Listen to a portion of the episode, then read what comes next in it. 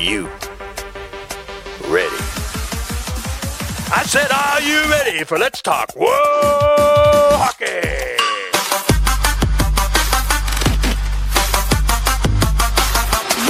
And now, here are our hosts, Beth and Courtney. What's going on, everybody? Welcome back. Hockey season is right around the corner. Like summer has gone. Uh, wake me up when September ends, as Green Day would say, because we're halfway there and, and hockey is about to start. I'm your girl Beth. This is Courtney over here. Hi, it's me. We're trying to remember how to do this because we I don't remember to how to talk. summer. I don't remember how to talk. I don't remember like words. What are what are words like? I, I had to come know. up with a sign because that's been like empty for a really long time. So I had to like come up with something to put on there. Um, this is season three, episode two. I mean, yeah, episode one happened like several months ago, but I was gonna say when the heck did episode one happen? I it don't was the la- it was the last episode we recorded about like the PHF final and all of that fun stuff. Uh, oh, Um, uh, we should just call this like season three point five then because season uh, episode 1.5 like we we did intend to record this episode much sooner than now but things happened in the women's hockey world and i needed some time to digest the things that happened you I know it's kind of funny. I was I was watching our you know beautiful intro video Mhm. as it was playing and realized a lot of things in that video don't exist anymore.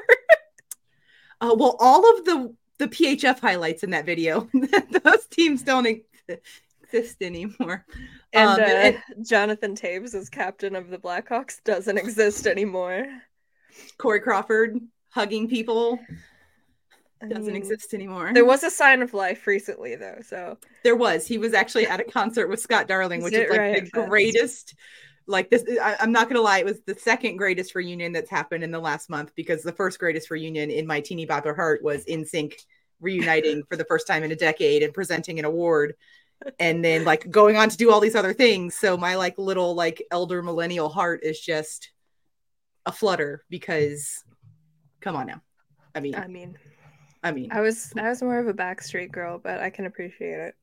I never really differentiated between the two. Like I listened to both. I never really had So like a one over the other. I, I had more NSYNC memorabilia than Mhm. I had Backstreet Boys things. Like I have all the marionette like figures and stuff like that.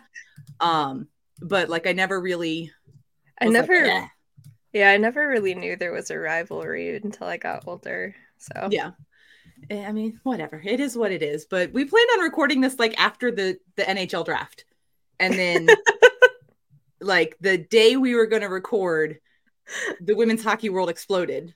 literally, and that that recording was canceled and now here we are several months later picking up where we left off so episode two hooray it's finally here we of course as always brought to you by five minute game sports network. Make sure to check out um, the network and the socials on instagram and twitter. It is at five and a game sn and the tiktok is actually deactivated so i'll have to update that later. Um, and of course before i forget make sure you follow us on the socials as well. On instagram and twitter you can find us at talkwell hockey pod. And you should probably be watching this on youtube because that's where all the fun happens and you can see all the crazy. And you can follow us and subscribe on youtube at let's talk Well hockey. Make sure you like subscribe and click the bell and like like and comment and do all those youtubey things.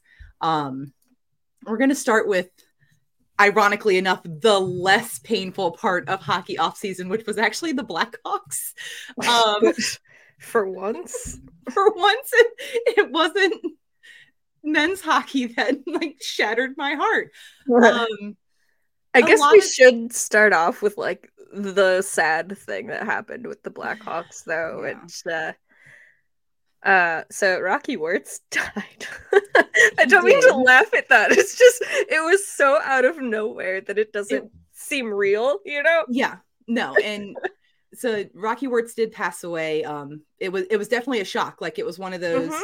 i think you texted me and were like uh, seeing on twitter that rocky wirtz died and i was like i'm sorry what I know. and then i got on twitter because I won't call it the other thing because it's always going to be Twitter. It's, Um, it's Twitter. Uh, I, I got on Twitter and was like, "Hold on, what?" I texted announcer dad, and he was like, "Hold on, what?" I know. I texted uh Papa Dagger and he was like, "Huh?" Yeah. No one like. I mean, yes, he was older. Like, don't get me wrong, he wasn't like in his thirties, but like he was never like no one was- decrepit.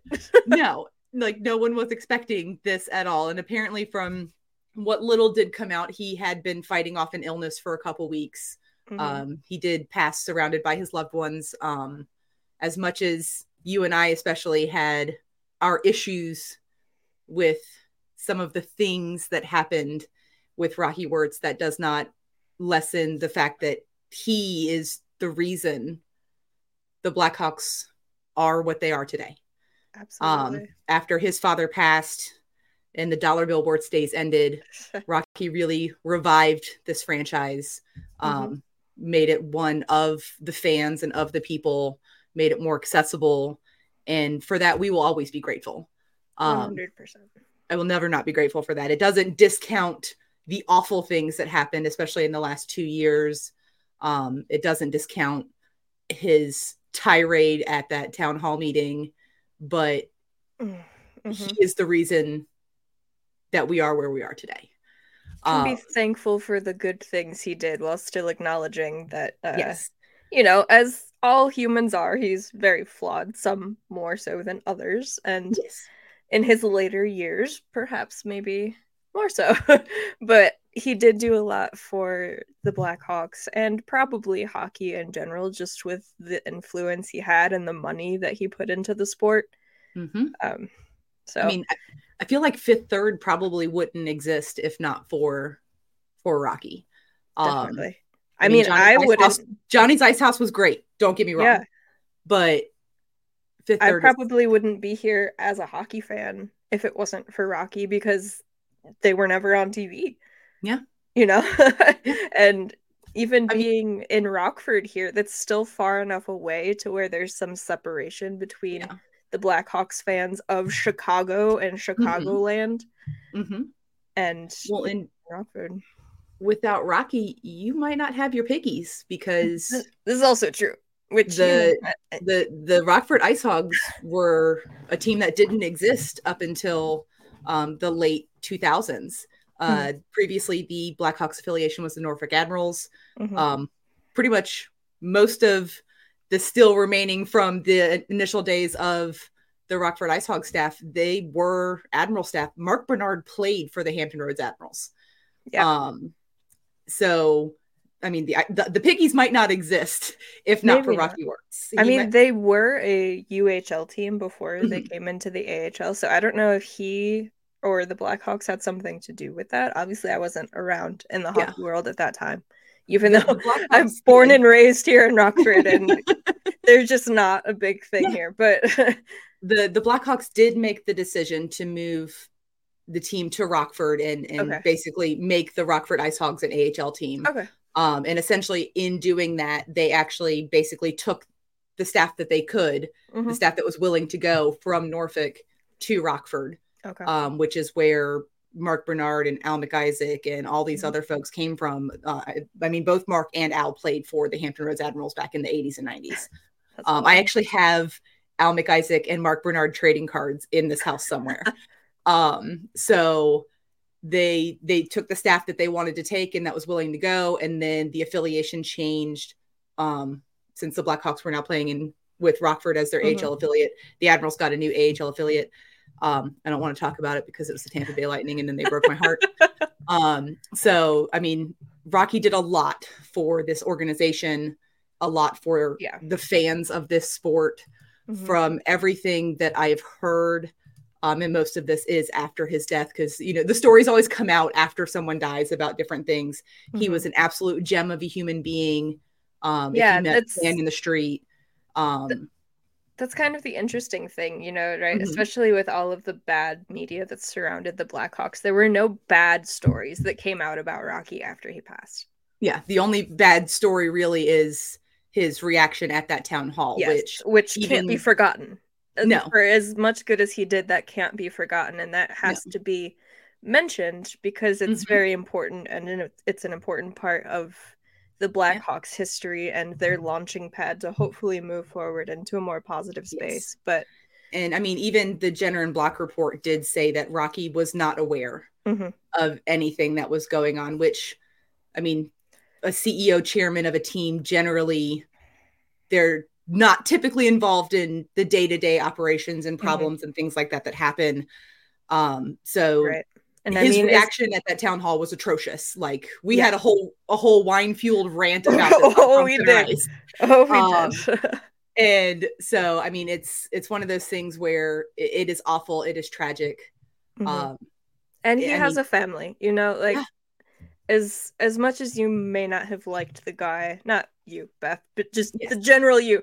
As general- much as the- some the- people all-inclusive you. yeah, as much as some people may not have liked the man, I mean, he still has a family and it's sad for them, much like with we how we saw with the passing of Bobby Hull, you know. Yeah. So Yeah, well, and I mean, Bobby Hull, that one was tough for my dad. And Right. if something's hard for my dad, like yeah. It, it gives me feelings. And it- anytime I interacted with Bobby, he was an amazing human being. hmm Um, he was such a kind, kind man in his later years. I can't speak for him in his younger days. I never knew him. I was not even a twinkle in someone's eye, nor were either of my parents for some of his earlier days. Right. like i can only speak from my personal experience which was anytime i interacted with bobby he was just a kind genuine wonderful old man and Same. the other part of that is we do have to give people the opportunity to change and grow and get better you can't just say you were this way 20 years ago so you must still be this way today Mhm. you have to allow people to change and grow and become better human beings Yep. and you also have to allow people the, the chance to show that Mhm. they're a better human being however there are some cases like with the guy who used to wear number 65 for the blackhawks i'm not even going to say his name when someone continually shows you who you are who they Yeah. are believe them like yeah, this is true. But mm. and I mean, people also have to be understanding if some Hawks fans or hockey fans or just people in general don't like that person because of what they did. Like that that's valid as well. oh for sure like i'm not saying love everybody Oh, of course but- not. Of course not. but if someone messes up Mhm. and it's significantly awful horrible barring a few exceptions there are obviously exceptions to there everything There are exceptions, yes. if it's the worst of the worst like we're Right. done Right. um and but I mean, he was he, he was getting to that edge, but he, he was he was. And i mean I, i'm never one of those like it was a different time whatever kind of situations but you also have to take in the cultural significance of when some things happened. Exactly. Because life was different. Things were different and Mhm. That has to be understood while also recognizing that it's not okay but these things have changed over time which is Yeah. a sign of progress and maybe if he was that same age now or in these days Mhm. things would be different you'd Yeah. have to hope that at least Yeah. exactly in saying how much of a good man he seemed public facing in his later years because that's all we're going to know. We weren't in his private life. You just have to hope that that is truly the man he became Yeah. in Well, his I- later years. I know I saw some articles, um, and even after his passing, uh, Bobby's children and grandchildren even said like he was not that man anymore. hmm Um, and I mean, if his if his family's willing to like come out and publicly state like I understand that he may have done this 50, 60 years ago, right but he is no longer that man. hmm i mean that's big Yeah. and you have to you can't just take that with a grain of salt i mean of course people maybe close to somebody want to have their memories seem better but if they're also acknowledging that it happened it's not nothing Yeah. and Yeah. again if people don't like him because of what happened that's totally valid and Yeah. We understand that and we're not sitting here like yay bobby hull yay Yeah, rocky No. words just no, not at all. And uh, there w- yeah we, we understand. some important people in blackhawks world and they have families and both Yeah. of them did a lot for the Mhm. hawks and hockey so Yeah. And I mean, even in his later years, Bobby still did a lot for hockey. Oh my god. So, he would I mean, sit there and sign autographs until his hand fell off if he was Yeah. allowed to. he would. And I I'd been in lines where that happened. The first time I Yeah. met him when I was really young, my dad intentionally made us the last people in line Mhm. because granted this was in the 90s, so obviously information didn't travel as easily as it does now. yeah. But even then, 20 plus years ago, Bobby was the guy who would go well past his time at any convention or signing Mhm. or anything that he was at because he wouldn't just sign things and like take a quick picture and have you leave. He had conversations with you.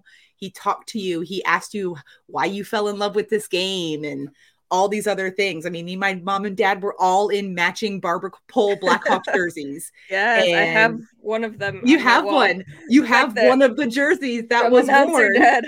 That is from announcer dad. That was the jersey that um, was worn. Mine is actually in the closet um, that I wore. But I mean, he always took the time. My dad made sure we were last in line because he knew we were Mhm. going to have a great conversation with Bobby Hull. And it was. I, I still remember it to this day. I was a little starstruck, not only because Bobby was there, but the table next to him was Rocket Richard.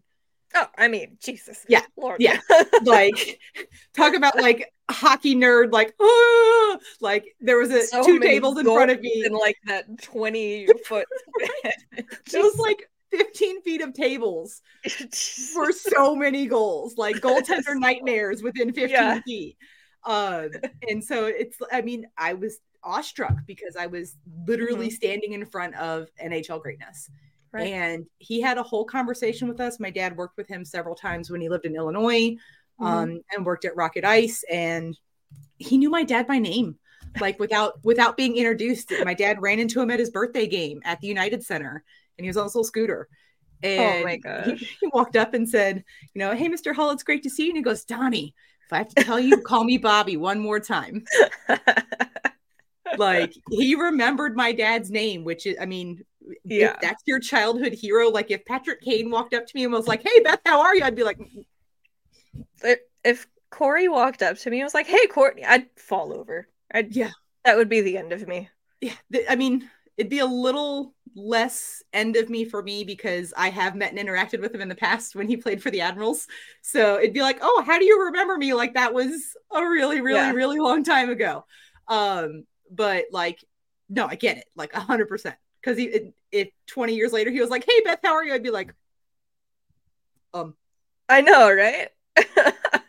what uh yeah, and like you just the- a minute floop onto the floor yeah, and even it's funny because like the older I get, the less like starstruck I become Mhm. because you know you you just get used to interacting with people and adults, and that's all players really are.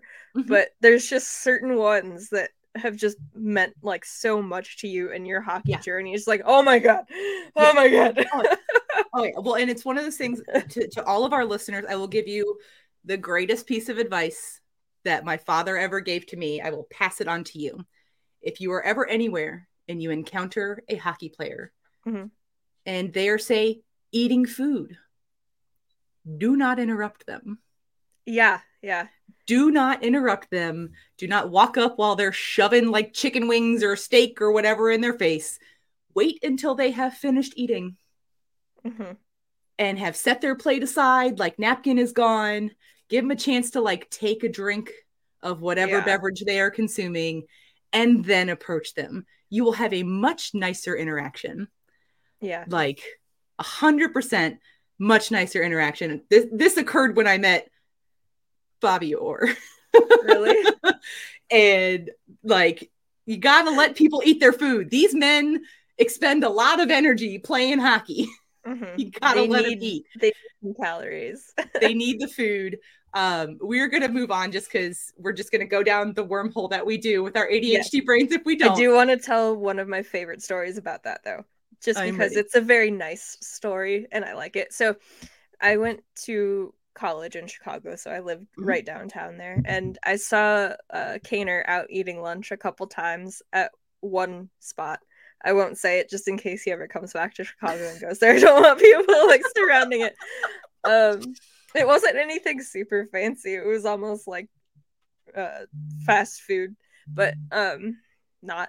Anyway, so he walked in and we were sitting at a table and we were wearing Blackhawks jerseys that day, even though it wasn't a game day or anything. And you know, he kind of smiled as he walked by, and we were like, "What the fuck? That's Patrick Kane." But we were gonna bother him because like he's having lunch, you know. Yeah. And I saw He has- with his whole eaten family there too. Yeah. They're, And, they're uh, grumpy when they haven't eaten, by the way. like- Exactly. and talk to them after, not the before. Employees came over to us and was like, "We know Patrick Kane's here. Don't go bother him." It's like the fuck. We're literally sitting here. He's sitting like ten feet away at the same table because they have like long tables Mhm. and you just sit there. And we haven't done anything. You really have to come over and say something. Anyway, so when he was leaving, he bought a second meal and he took it out to the homeless person who was sitting right outside the restaurant oh, and gave it to him and said hi and then just went on about his day. That's. I know. That's one of my favorite stories about a hockey player. that is not where I was expecting the story to go in any way, shape, or form. And now I'm like, feelings. I know. So I've never actually met Patrick Kane, Mhm. but I have eaten lunch next to him a few times. You know, there you go. Like, And I'll close it. enough. He, he Yeah. like gave you like the smile when he walked He in. did. So I mean, knew. he acknowledged wearing your existence. and we saw him and he saw us and that was that. And that was nice. And he was like, And Oh, okay, these people aren't gonna bother me. That's fine. I'm gonna eat my lunch. And some of those interactions, they don't go that way. Like right. they don't they don't go the like I saw you, you saw me, and Mhm. then like you just went about your business. Like Right. they usually escalate. Um photos are normally posted on some sort of social media app and then this poor person is just bombarded. Mhm. Um so yeah, that's sure one reason like I didn't take any pictures or any of that. Like Mhm. he just I saw him there multiple times. He goes there for lunch. Yeah, Or he did yeah. when he lived in Chicago. I don't want people just camping out and bugging him all the time. Yeah. So well and it's like he, he acknowledged you and and Yeah. your awesomeness for not just like flipping out. Yeah. Um and I mean you let him keep his super secret lunch spot. So I'm sure wherever Patrick Kane is currently, he is super grateful that he can probably still go to that restaurant and have lunch because I'm sure he'll be back in Chicago very often, even during the Oh. off season. oh, I'm sure. Um so with the passing of Rocky, um it was officially announced just a couple weeks ago that Danny Wirtz has officially been named the Oh, yeah, chairman of the Blackhawks. um, that, that's how we got here. Um, he's going to still maintain his CEO title, just like his father did many years ago. Um, He still said he's going to continue to do a lot of the same things operationally that he's been doing. He just has chairman next to his name now um, since his father has passed. And that was Rocky's only remaining title that he had left was chairman of Blackhawks. Mhm. Um, so in that, he did also announce right around the same time that the black Blackhawk sweaters are coming back. Not, he said it was not going to be this season. Um, he wanted he wanted to set the appropriate expectation because could you Mhm. imagine waiting the entire season for the the oh my god. Sweater to just come back and then just being filled with rage.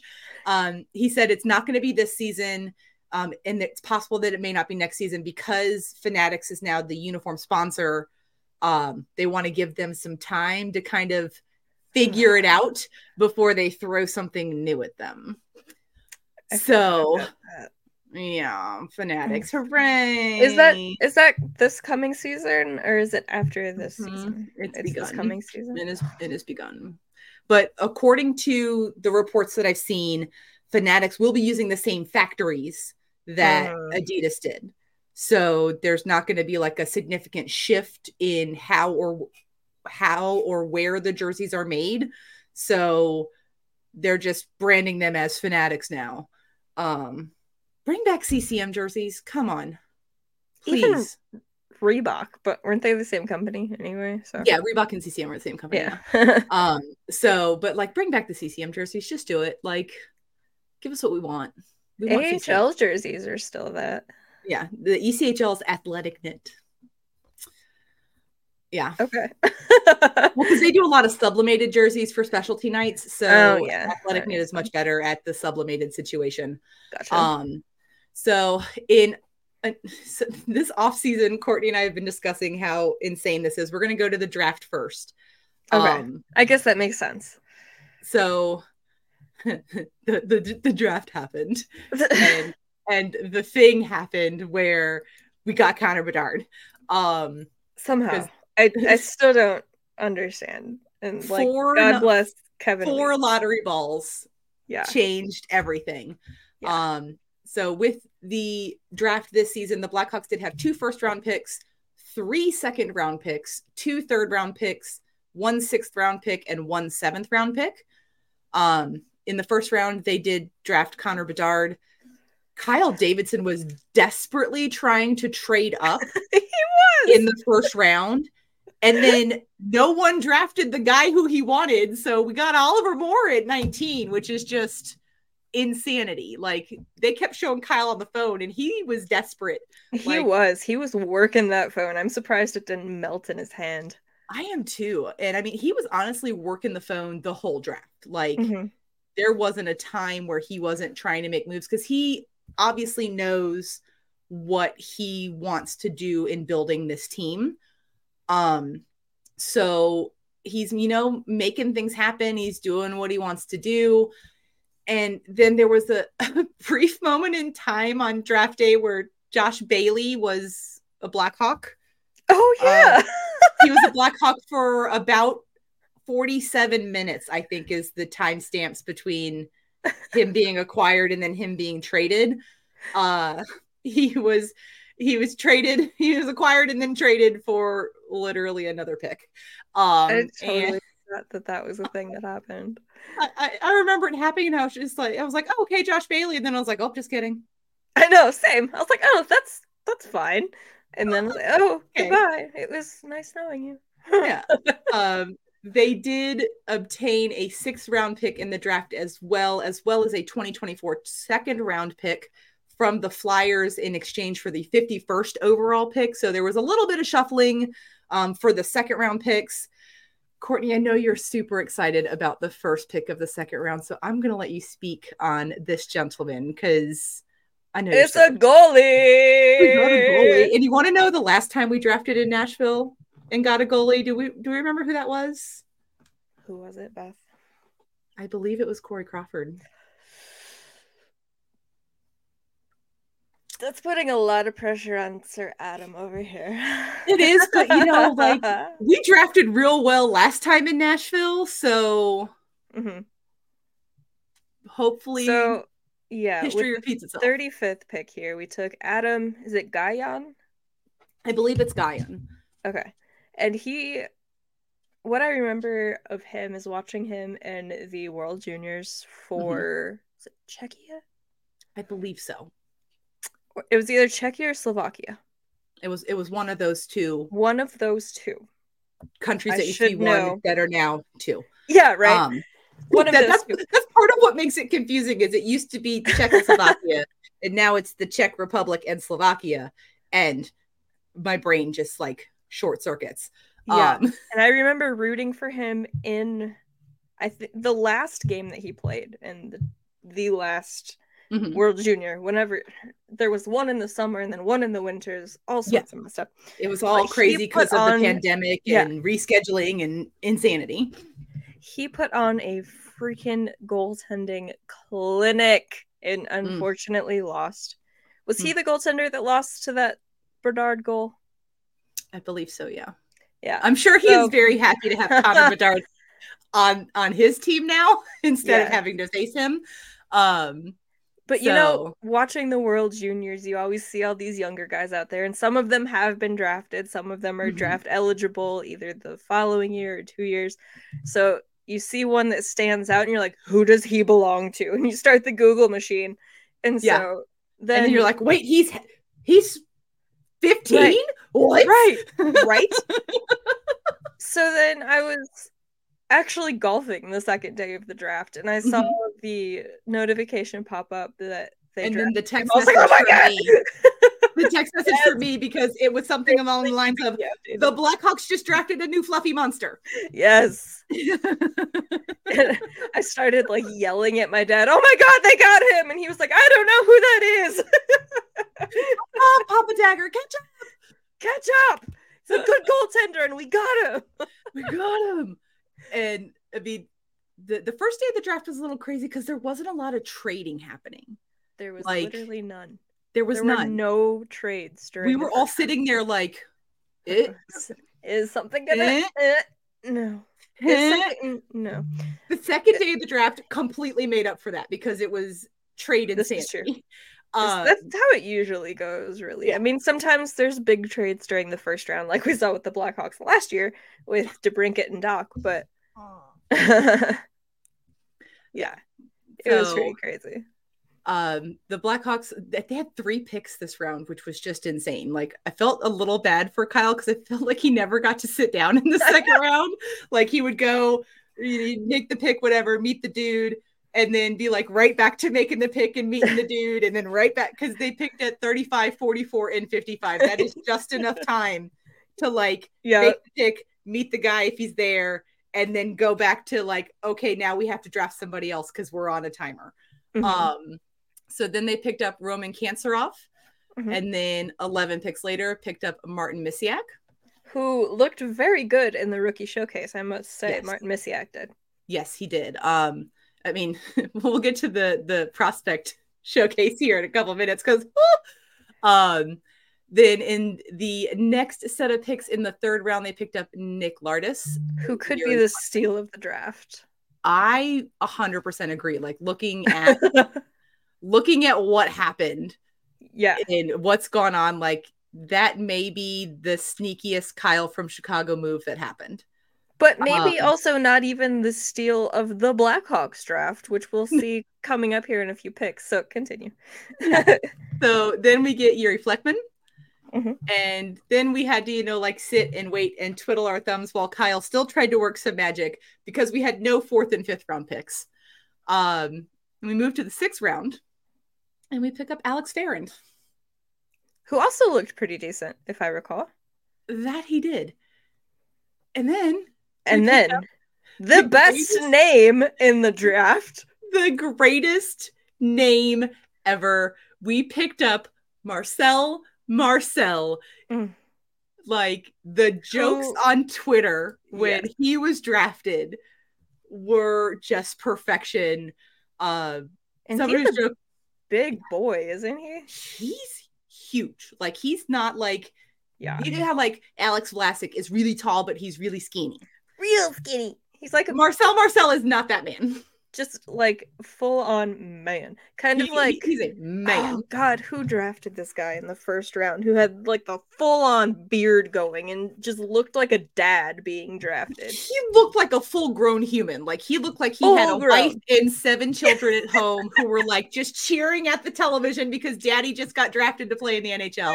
He looked like a grown man. Yes. Who got him? Was it Tampa? It might have been Tampa. I feel like it might have been Tampa, but like they or called maybe his name. They called his name and he stood up and started hugging people. I was like, oh, that must be the. That's not the dad. No, That's a full-on man. he's walking to the stage. That is, sir. How are you? Like, Maybe it was Winnipeg. You know? Oh God, I have to look this up now. It's gonna look. drive me insane. uh, then we Here, is it got 2023. Milton Oscarson, and the final Hawks pick was Jane Pellenin. Um, so overall, it was a really good draft. I mean, the Blackhawks drafted 11 players this draft. 11. Uh, like, it's it- it's gonna be good. That Oliver Moore is fast, like fast Yeah. fast fast and like not like fast like oh my gosh i have no control like fast and skilled and controlled and like was touted as the best skater in this draft class. So some of these guys might be small but you know what? You got to catch us first. Hmm It was Winnipeg, us- by the way. okay. It was Winnipeg at he did well in manitoba? Colby Barlow. looked like a whole grown man whole A grown man. whole ass man. like has a wife and many children back at home. Um, Yes. Tending the farm or something. Yeah. It was. it- I remember texting and I was like, "We uh, no, we were on Facetime and we were both like, what? The, what? This guy like 33. this man has already played a whole NHL career. What's he doing back at the draft? Like he's already played like a full career and retired. he looked like Um, he should be giving his retirement speech. he was going up there to welcome his child to the stage because he just got drafted. Um, and then the Hawks did make a couple moves this offseason as well, which are ones that you and I both keep routinely forgetting that these people are now Blackhawks. I'm Uh, gonna we're gonna forget start- until the season's over. Just like I, how I forgot Nick Leddy was a St. Louis Blue. Mhm. Well, I feel like that's more like a trauma like response. Like That's fair. That's fair. And li- like when Brandon Saad was the St. Louis Blue, like I forget that that happened, but it, it- I think former Blackhawks being on the Blues, like we just erased that from our memory because trauma. Mhm. Is something Um, going on the Preds this year? I feel like there's a there's a hawk a former hawk on the Preds this year. Maybe maybe not. I I could have feel like- totally made that up. I feel like you're right, but also we live in kind of the upside down these days, so it wouldn't surprise me. I'm literally pulling up Cap Friendly right now. Oh god. Oh god, the name was right on the tip of my tongue. Who the Oh god, who is it? Uh, I forgot Ryan O'Reilly was going to be a Nashville Predator this year. That one hurts too. Um, Who is it? 'Cause I know Kevin Lynx Lankinen? was Yeah, that was last year. yeah, I know. Is there nobody else? I'm thinking, I'm looking, I'm digging. Because you know, names are currently escaping me. So names are hard. Words are hard. I'm forgetting like how to do this because it's been a while, but that's fine because you know it's fine. It's fine. It's so it's fine. Oh, you know what? Colby Barlow just signed his entry contract with uh, Oh, with Winnipeg. That's funny. I just opened up Cap Friendly, and that's the first thing I saw. yeah. I'm not seeing Um, any names that And I could've- Totally made this up. Hold up. Let's see.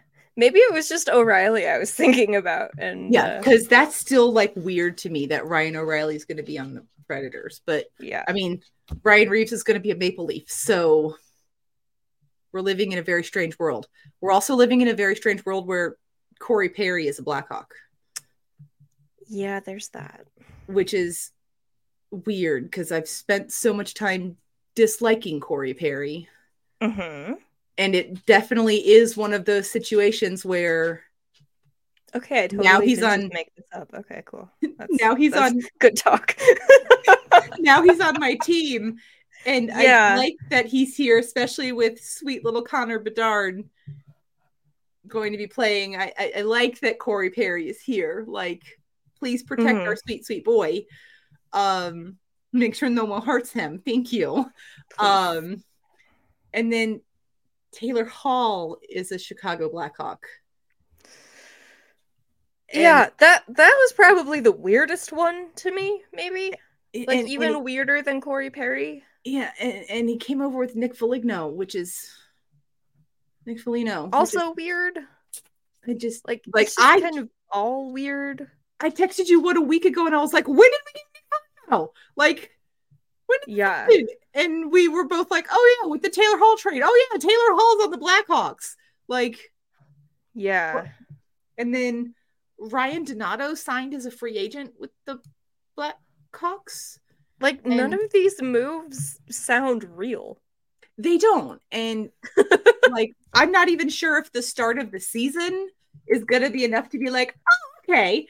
Because they've been posting like training camp videos because training camp started on Thursday. Mm-hmm. Um, and they've been posting training camp videos of like Corey Perry talking to Kendall Coyne Schofield. And I'm just like, what? There's there's a lot of discontent in that one image or one video. There's like my brain just hasn't processed this, just like it hasn't processed that Darren Pang is gonna be on the broadcast this year. Totally forgot about that until he tweeted about it. What was it like yeah, two he days ago? tweeted about like being back in Chicago like two days Yeah. ago, and we were both like, oh, oh, oh, oh yeah. Oh yeah, that was the thing that happened. and I've never like enjoyed his calls, regardless of whether it was a Blues game or a nationally broadcast game. I've Mhm. never enjoyed them. I am unsure how I'm going to feel about this.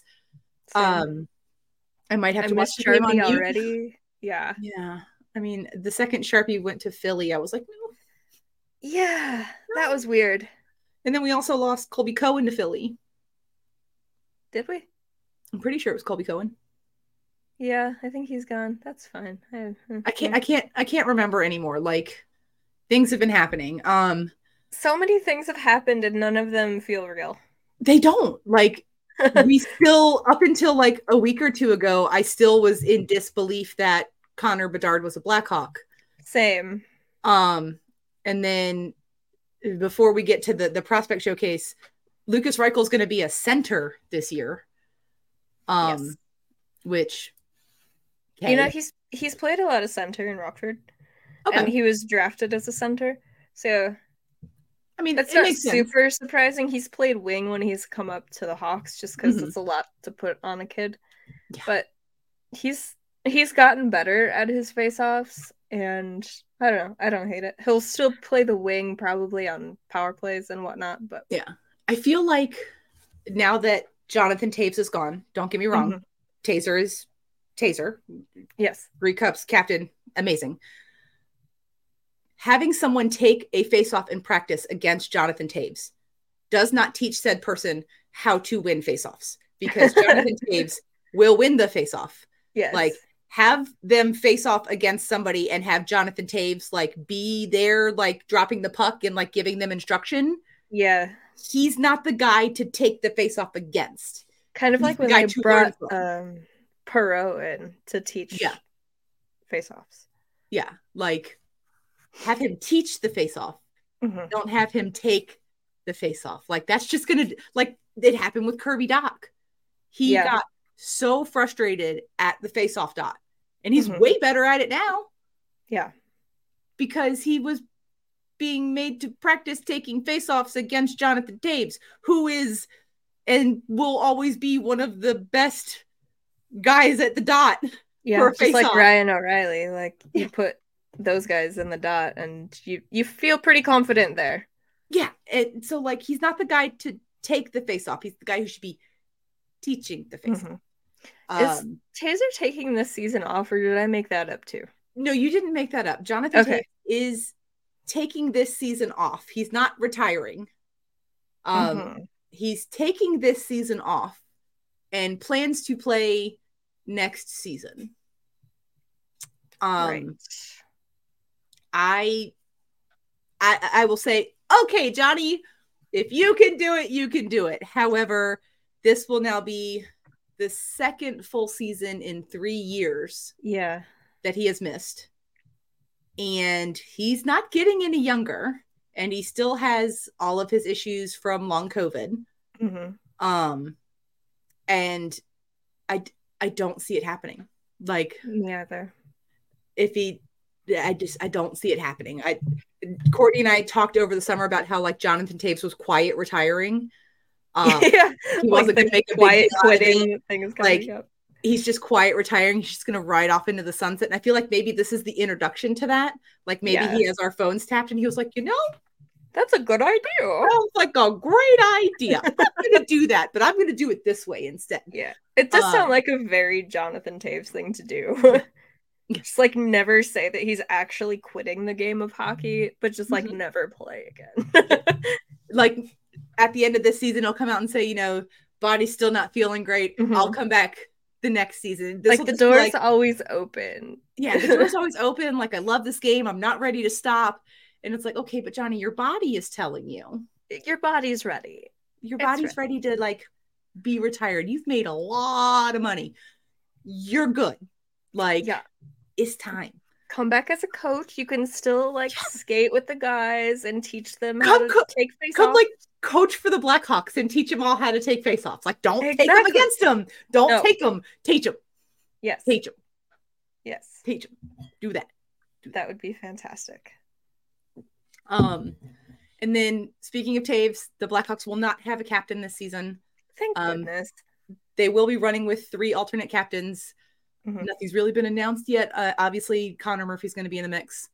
Um, Seth Jones is probably going to be in the mix. That third one is like, is it going to be like a rotating A? Are they going to like Foligno? I could see that. possibly, or are they going to have like a because i know some teams when they do the the 3a situation they have like a, a home alternate Oh yeah, and then an one away alternate. away. so i mean it, it's yet to be seen Who the hell is on this team? I'm gonna go to the Blackhawks friendly page. I don't remember Um, who's on this team. the, the prospect showcase did actually happen in Minnesota as well. Um, in Connor Bedard's first game in a Blackhawks sweater, um, he scored a hat trick and had four point five points, four points, five points. Something like that. I don't know, a whole lot of points. I think it was four. I think it was four Yeah. because he scored a hat trick and and and had another point, and the Blackhawks shut the Blues prospects out five to nothing. And With a Drew Commesso shutout. Oh, God, yeah, I'm so Drew, excited for him. I am too. Like I can't wait. that kids go in places. So um I'm Hopefully really he gets to excited. stay in Rockford for a bit and doesn't get rushed. Yes. Well, that seems to be the Kyle from Chicago way is they're not rushing prospects. Like Connor Bedard is obviously like a different story. This man is this kid's been ready to play in the NHL for like 4 years and he just turned 18. He had to wait until his 18th birthday to sign his entry level contract and his Mhm. dad had to be there to witness it. Like yeah. And like he can't play in the A. So it would be go back to junior where you clearly oh god. He can't would be. murder them. Like Yeah. kids would cry on their way home if they still had to play against Connor Bedard. Yeah. Like So so um but like that was the that was the goal last year to have. Arvid and Rockford the whole time, and then you go out and fucking sign Mrazek and uh oh god, oh god, Beth, what was his name? Alex Stalock, Thank you. ma'am. Oh my god, oh my god, all I Ma'am. could think of was Arvid's name, even though that's not what I was trying to say. But you go out and get those two who are always injured, Mhm. and what happened? They both got injured, so then Arvid had to be the guy. he and- he held his own when he had to though. Like he started playing really well. mhm. and then he got sent back down and had a growing injury. I'm like, they broke him. They the broke Blackhawks him. organization did not have a great run with goaltender injuries this past No. season. So knock on all the wood, like so this you know, year, you, blessings up to the to- hockey gods. Yeah, you'd have to assume that they're gonna run with Mazarek. Please, everybody know we know his name's Peter Mrazek. Anyway, we couldn't help but say Mazarek because of Gary Bettman. Like yes, it's what I'm we just. I forgot that some people don't watch every single episode. Yes. Um, but you've got to assume they run with him and Soderblom in the NHL because That that's what is currently on Cap Friendly. Yeah. It's going to be Mrazek and Soderblom. And then what? Then they'd have to call up Drew if something happens, and Mrazek's always injured. We have Drew and Jackson Stauber. Right. Uh, maybe they'd call up Jackson then because he Yeah. played well in the NHL. Well, and he's he's year. also a little bit older. Um, Yeah. he went on he- that crazy like what five one and zero streak or something last year. It was beautiful, but we were all also yelling at him like, just Stop no. it! Start losing games. But it was so confusing. I was like, where did this goaltender come from? Because you play him in Rockford, it's like goals galore going past him. I'm like, what the fuck? I wish I had so mad.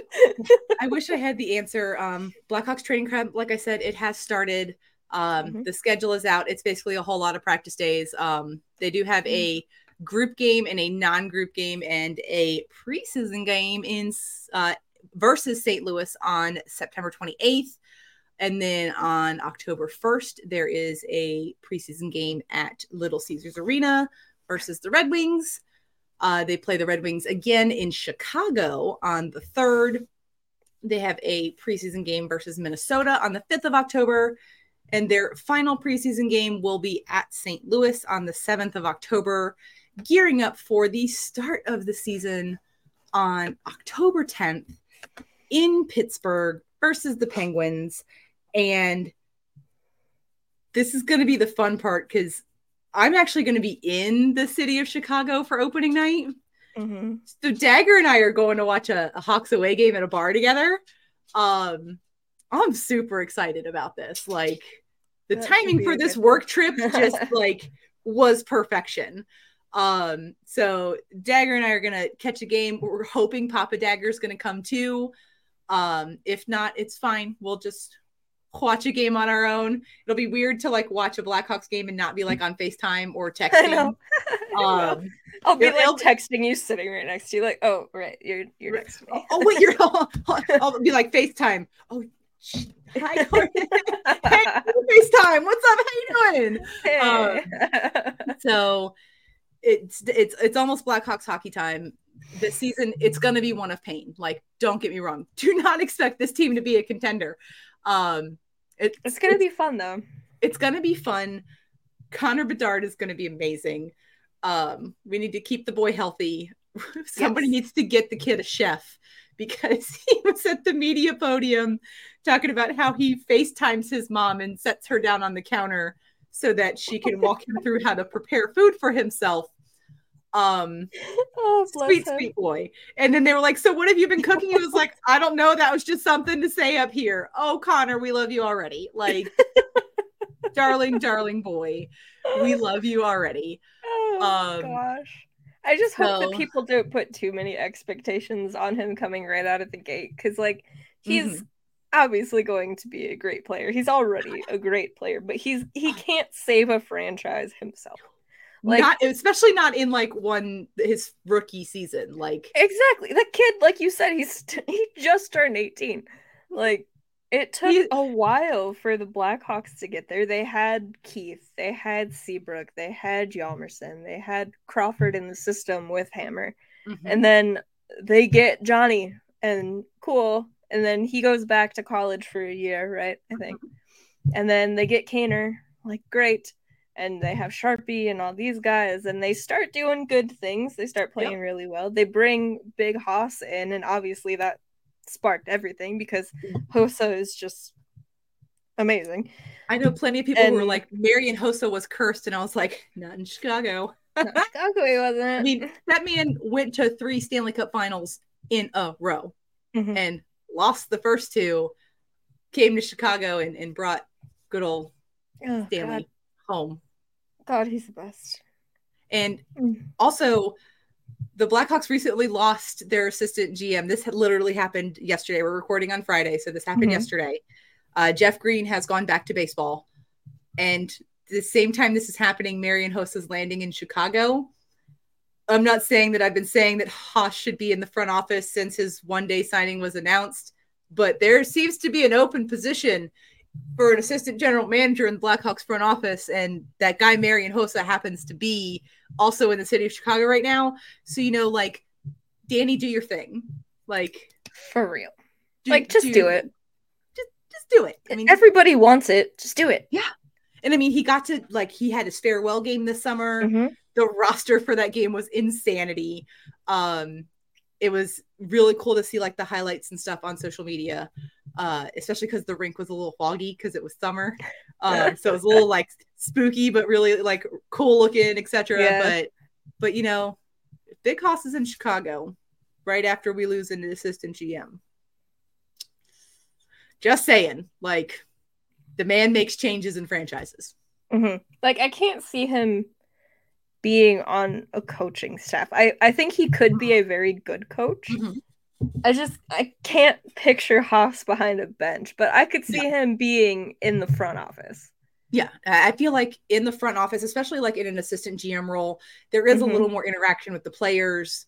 Yeah. Um, there's more interaction with the the farm system in Rockford and Indy. Mhm. Like that's really kind of a perfect role for him to teach what made him so great at hockey because it wasn't just his skill, it was his passion and it was his heart Mhm. and it was his his love for the game. I mean, it, it's more than just how he played the game.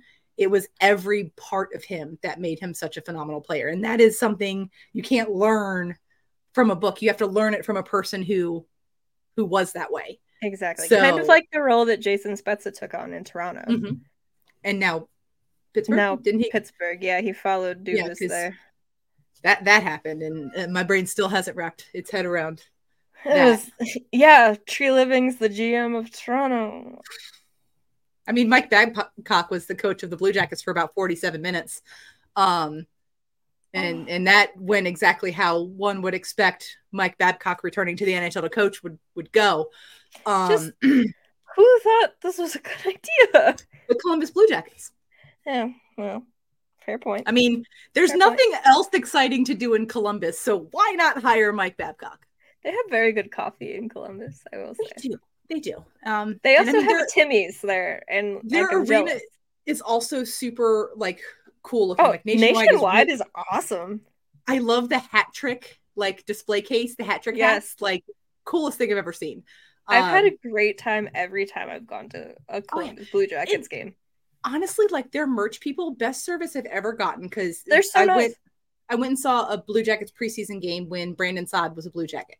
Okay. Um and I really love the Blue Jackets third jersey with like the the circle cannon emblem on it. I Mhm. just I always have. I just love it. It has it's got, you know, the old school laces. So I got a Brandon Saad jersey and they had to obviously name and number it while I was there. They said it would be ready in the first intermission. I went up in the first intermission and it was not ready. And they said, Where are you sitting? And I told them. And then they brought my jersey to me in the middle of the game. Like I just looked over and the guy was like, Ma'am, did you order a Brandon Saad jersey? And I was like, Why? Yes. yes, yes, I did. and he handed me the bag. It was name numbered, and they even upgraded the name and numbering because it took longer. So that Oh. it's like the actual like thick Yeah, like letters with like the nameplate with stitched on letters. yeah. Like they Oh, upgraded that's so me. cool. Oh, Hi, Gary Gary. is coming to say hello. um, hey, buddy. Uh, he had to He announce his also presence. Columbus. Apparently, um, Gary, do you want to go coach the Columbus Blue Jackets? He's like, no, thank you. No, Um, thank- I don't want any part of that actually. But yeah, Columbus gets a bad rap, and mhm. they really shouldn't because Columbus is a cool city. I know it's in Ohio and like Ohio, but Yeah, yeah. Columbus itself is a very like progressive place, and it is a Oh, yeah. pretty cool city. I enjoy is. it, and like I There's- said, I've I've always had a good time at every Blue Oh, yeah. Jackets game I've gone to, and they have a really neat little arena area down there. The concourse is really amazing too. Like not just the hat trick section, like the whole concourse is just It is. It's nice. it's the way all arenas should be. Because there's a Mhm. little bit of hockey history. Mhm. There's like you know, just Columbus Blue Jackets history. Gary is really apparently into Columbus. So He's um, super into Columbus. Oh my goodness. apparently Gary is a Columbus Blue Jackets fan. I'm so sorry. You'll be going to the ASPCA tomorrow. Uh, nice knowing you. Um, but but yeah, no, I, I had a great experience there. Um, My Mhm. mom and I were on like a road trip. Um, Okay. And so we stopped in Columbus to stay the night, Mhm. and because we started in Florida to drive to Northern Michigan, and that is like a 19 hour drive. Um, Gary has decided if he can't be on the desk, he will just be on the printer. Um, so Just staring in the background. we we stayed in Columbus, and the uh, hotel we Oh stayed my at was God, right next to Nationwide. All about. Oh, yeah. Um, and it was it was a great experience. The people were Yeah. great. The food was great. They had a Timmy's that made my heart happy. Um, Same. They also have super easy parking. So like if Oh, you don't stay in a hotel Yeah. next to Nationwide, I usually stay a little further out just because it's Yeah. more We got, like, a- we got a really good deal, and Yeah. we got a really good deal because it was like a last minute. So they Oh, were just trying to like book out rooms. Yeah. Um, so we got a really good deal on the room, and it was right next to Nationwide. Um, nice. and it was like we just needed a place to sleep, and it was a really nice hotel Mhm. that happened to be the least expensive option, so we took it. There you um, go. Yeah. I usually stay at the Red Roof Inn there. It's a little further Okay. out, but I know it's like one of those discount hotels, but it's always Yeah. been really nice. Yeah. The one that's closer there. But yeah, the parking garage is right next to Nationwide. And whenever an arena has good parking, I always have to mention it because I am very thankful every Even, like, time. I was pleasantly surprised at how good the parking was at the United Center. Yes. Like it's so Like- well organized. Like Yeah. Like they It- don't have a garage, they have a bunch of lots, but and one of the lots is it used to be Chicago Stadium, so Yeah. oh, rip. it's fine. there's like a plaque in the parking lot that says like former home of Chicago Stadium. Oh, um because it's like literally directly across the street from where the United Center is. Okay. Um like so the C lot or whatever. yeah, I, I believe it's the C lot, but it's like direct because the footprints are essentially the same, just moved across the street. Gotcha. Um, Across Madison. Yeah. So, um, but but yeah, so now we yeah, have to stop. parking is super easy. there. And like they're really good at like getting you perfectly in so that they can put as many cars in there. But like if you have to leave for some sort of an emergency, there's just enough room for you to get out. Yeah, like you can get in and out, and there's lanes and whatnot to do so. But and it's uh, like just enough room, like just Oh, enough room. oh yeah, it's way better than uh, Cubs parking, where they just like throw you in a back alley and make you park as close to the wall as humanly possible, to where you almost have to climb out the passenger side if you're driving. The Cubs were actually on Undercover Boss, and parking is one of the things that like the dude like he was a parking attendant, Mhm. and like so I mean. It, it's great, but we have to move on. I'm not. We're not going to talk about the stuff that's really going to get me going yet. I do want to let everybody know it's some Let's Talk Wawata time. Um, ACHA seasons are actually underway. There were two games in the last couple of days. Um, however, our friends of the podcast, we always like to shout them out. Uh, UM Dearborn, their first game is on the 22nd of September. They are forcing Concord, uh, facing Concordia University Ann Arbor. Um, Lake Superior State and Indiana Tech, both friends of the pod, they are actually opening their seasons against each other. How Um, perfect! Lake Superior State will be traveling down to Indiana, and they actually are playing a weekend series on the 29th and 30th of September.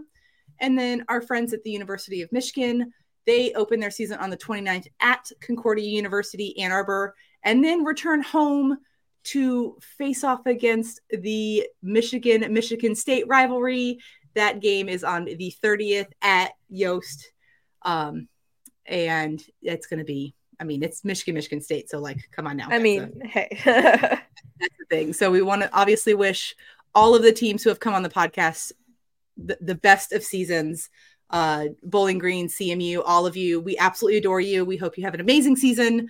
We are here if you want to come talk about it. Uh, don't hesitate to reach out again on Twitter. Um, we adore you. Y'all are doing great.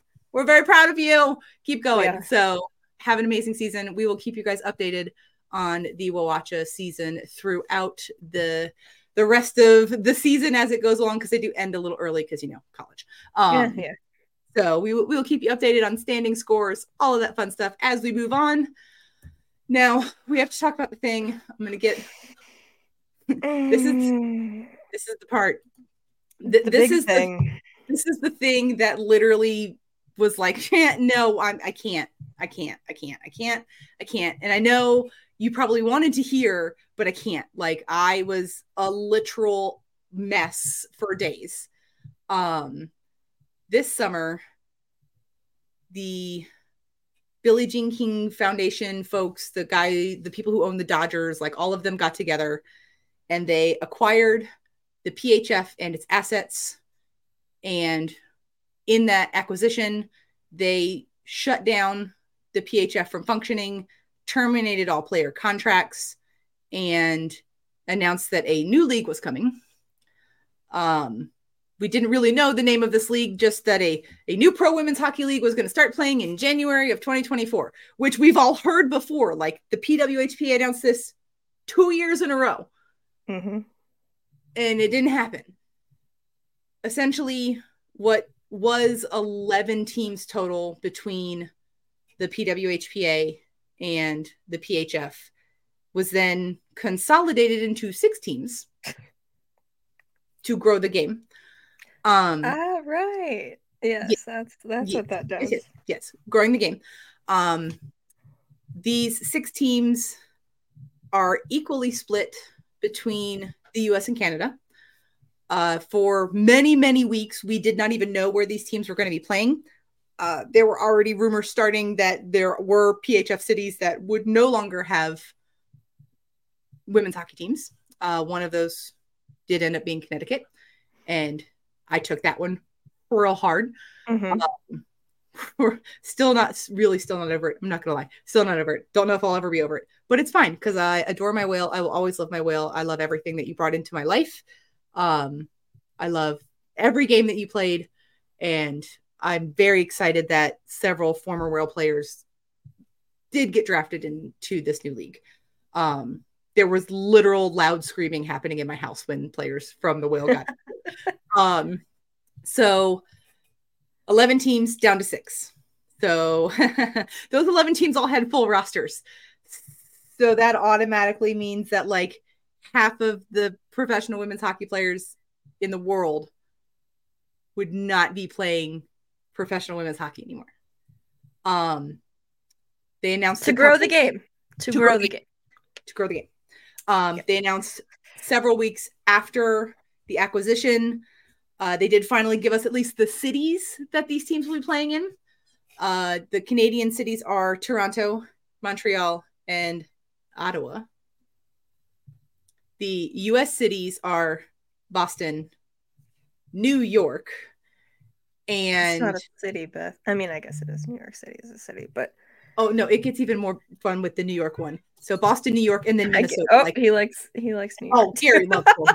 we all know Gary loves women's hockey. Um, so the New York franchise, I say New York because currently they've not told us where any of these teams are going to be playing. Um, and other than like they're going to be playing in Toronto, Montreal, Ottawa, New York, Boston, and, and Minnesota, which Minnesota Ours, isn't even a, a city. Minnesota not a city. state. It is a, it is, it is a state. Like, is New York the New York team going to be playing in New York, or is it going to be like North Jersey, like no, the Giants? Apparently, they're going to be playing in Connecticut. What? The current news is that the New York franchise will be playing in Bridgeport, Connecticut. Sorry, you just you you killed me a little bit there. No, it's okay. Trust. I I I am aware. um, and I don't know how to feel about it. What? It's very confusing, especially like I, I just I I don't know. I don't I don't. Mm, bah. So um, they get rid of Connecticut as a as a team, but they're still gonna play there. Yes. What? okay. Okay. But also, none of the team names are staying. None of them. The Toronto team will not be the six. The Montreal team will not be the force. The Minnesota team apparently will not be the Whitecaps mm-hmm. which is confusing because the Whitecaps existed long before the PHF NWHL. They existed before the CWHL. Gary just shook my whole desk jumping over to the printer. Um, He's real like, mad about it. the Whitecaps have been around, around for a real long time. And if mm-hmm. the Minnesota team is not named the Whitecaps, I don't know how to feel about that. Like, this is that is more significant to women's hockey history than some nonsense. Maybe they'll be the Minnesota wilderness. their jersey will their, their logo will be a pink version of the Minnesota Wild jersey with a lady bear instead of a boy bear. Right. You gotta chop the balls off. Just, whoop, goodbye. It's gonna have little bear cubs following her. Um, oh, okay, that'd be cute. It would be cute. Um, the Boston team will not be the Boston Pride. That's weird. Um, apparently it was too close to the other gary stop eating the clock he's he's really mad about this new league he's like feelings about this women's hockey situation i need I to am... cause some shit right now because i'm mad um so like the, the boston team will not be called the pride There's been lots of the... rumors that because it they think it's more associated with LGBTQ pride than the fact that their mascot was a female lion. Um, but will they be the knights? I don't know. Because um, like that that's what everybody wants, right? Well, you know. Um so anyhow. We have no idea where these teams are playing which is even funnier because after the PWHL draft, the PWHL put out that for a $50 deposit, you can ensure that you can secure tickets to watch the PWHL this season, but we're not going to tell you where they're playing. So, like, yeah. Minnesota's a pretty big state. I mean, Minnesota's a big state. Granted, like, at least the the Canadian teams like Toronto, like you have a city, Montreal, least. Ottawa, Boston, Boston, like obviously Boston. Um, but like New York is a big state. New York. And also like, if you're talking about them playing in not New York, then like if I live in in Manhattan, I'm not sure if I want to drive to like Bridgeport, Connecticut. Right. Like if it was in North Jersey, like they have plenty of transportation. You could just Yeah. hop on the train. Yeah. But Connecticut, I, I feel like you'd have to take the LIRR if it even goes there. Maybe not Yeah. because that's Long Island, but Yeah. I, I, I don't know. I, uh, and there's apparently they might be playing at Long Island or I like are they gonna take over the Islanders arena? I don't I don't, I don't know. I I wish I could give you an answer, but they've told us nothing. They have asked people to put deposits down to buy tickets and not told them where these teams will be playing. We kind of know the color scheme thanks to Corwin, um, who also has been on the show. Uh, while watching the draft, they discovered like the name tags and like all of the different things had different color schemes on them. And Corwin Mhm. does have an amazing like graphic on their Twitter page. Mhm. Um, and it's got the color schemes. And apparently, the teams have changed their Twitter profiles to match those color schemes. So it looks like Corwin was correct. Hashtag influencer. Um, but we don't have logos. We don't have team names. We do know at least like some of the players who are going to be on the teams. Um, but not like what the teams are. but not like what the teams are. Uh, the draft, the PWHL did announce that they're going to do like a free agency period before the draft where players were going to be allowed to sign um, contracts. And I believe, if I remember reading correctly, that these are all of the free agent signings prior to the draft were multi year contracts. Um, Mhm. during this period uh boston signed aerin frankel megan keller and hillary knight i'm sure that last one really Ugh. surprises everybody Oh minnesota signed kendall coyne schofield kelly pannek and lee Sta- stecklein montreal signed ann-renée desbiens laura stacey and of course marie-philip poulin like come on now um New York signed Alex Carpenter, Abby Roque, and Micah Zandee-Hart. Ottawa signed Emily Clark, Brianne Jenner, and Emerance Maschmeyer. Toronto signed Renata Fast, Sarah Nurse, and Blayre Turnbull. And that's terrifying because we've all seen them play hockey together. And hmm, um, if you notice that there's something in common with all of the players who were signed during the free agency period. Oh, Oh, Courtney, Oh. lady in the back. What you got? What you got? do they do they all play for their national teams? There is that. Yes, they do all play for their national teams. They all also have one other thing in common. Do you know what that is? What's that, Beth? They all played in the PWHPA last season. What? Yeah. No way. Yep. All No of them. way. All of them. No way. Yep. Every single one.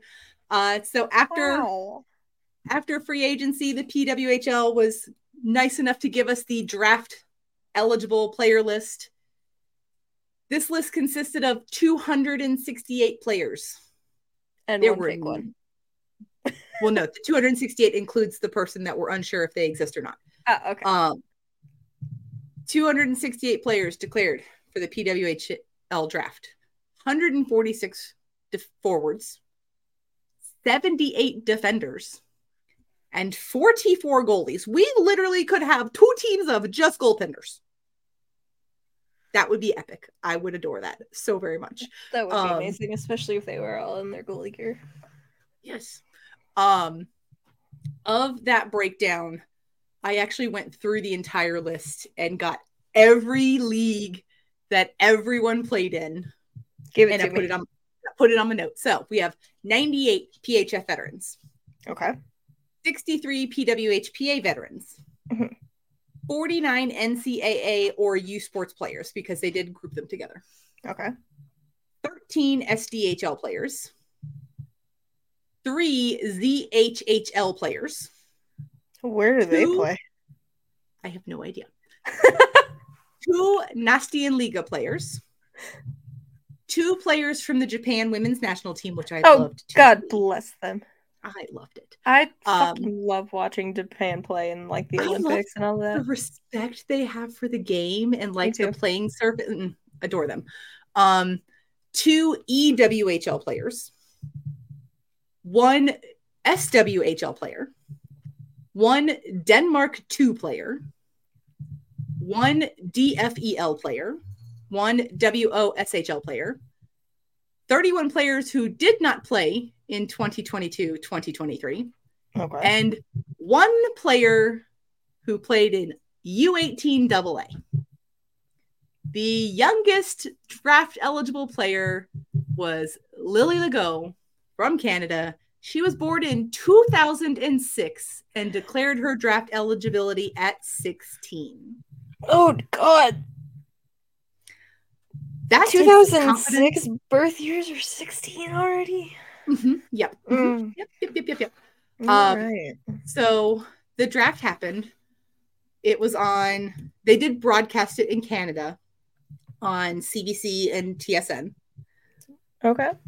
In the US, if you lived in a NESN viewing area, you got to watch it. Oh wow. Boston has a lot of respect for women's hockey. They always have. Um, They showed several Boston Pride uh, games on NESN without even being asked to, just because it's hockey. um, they've always been very firm supporters of women's hockey. You And could I- say they're proud of them. Heyo. Um, or if you weren't in a NESN viewing area, you could watch it on YouTube from Mm. CBC or Twitch because the PWHL just changed the name of the NWHL PHF Twitch account and broadcast draft on Twitch. So now we're just going back to Twitch. Instead of, you know, the the whole deal with ESPN Plus and Mhm. Okay. Okay. So the draft coverage started. I did learn an interesting fact. Uh, they were interviewing Billie Jean King because obviously she had a lot of influence on this situation happening. Kendall Coyne Schofield is actually the player who reached out to Billie Jean King about what these athletes would need to do to start up a league. And the first question that Billie Jean King asked them is, "Do you have a players' association?" And Kendall Coyne Schofield said, "No." And Billie Jean King said, "You need to do that first. Um, so they started on that CBA, so on and so forth. hmm During the pre-draft coverage, before anyone was drafted, Mhm.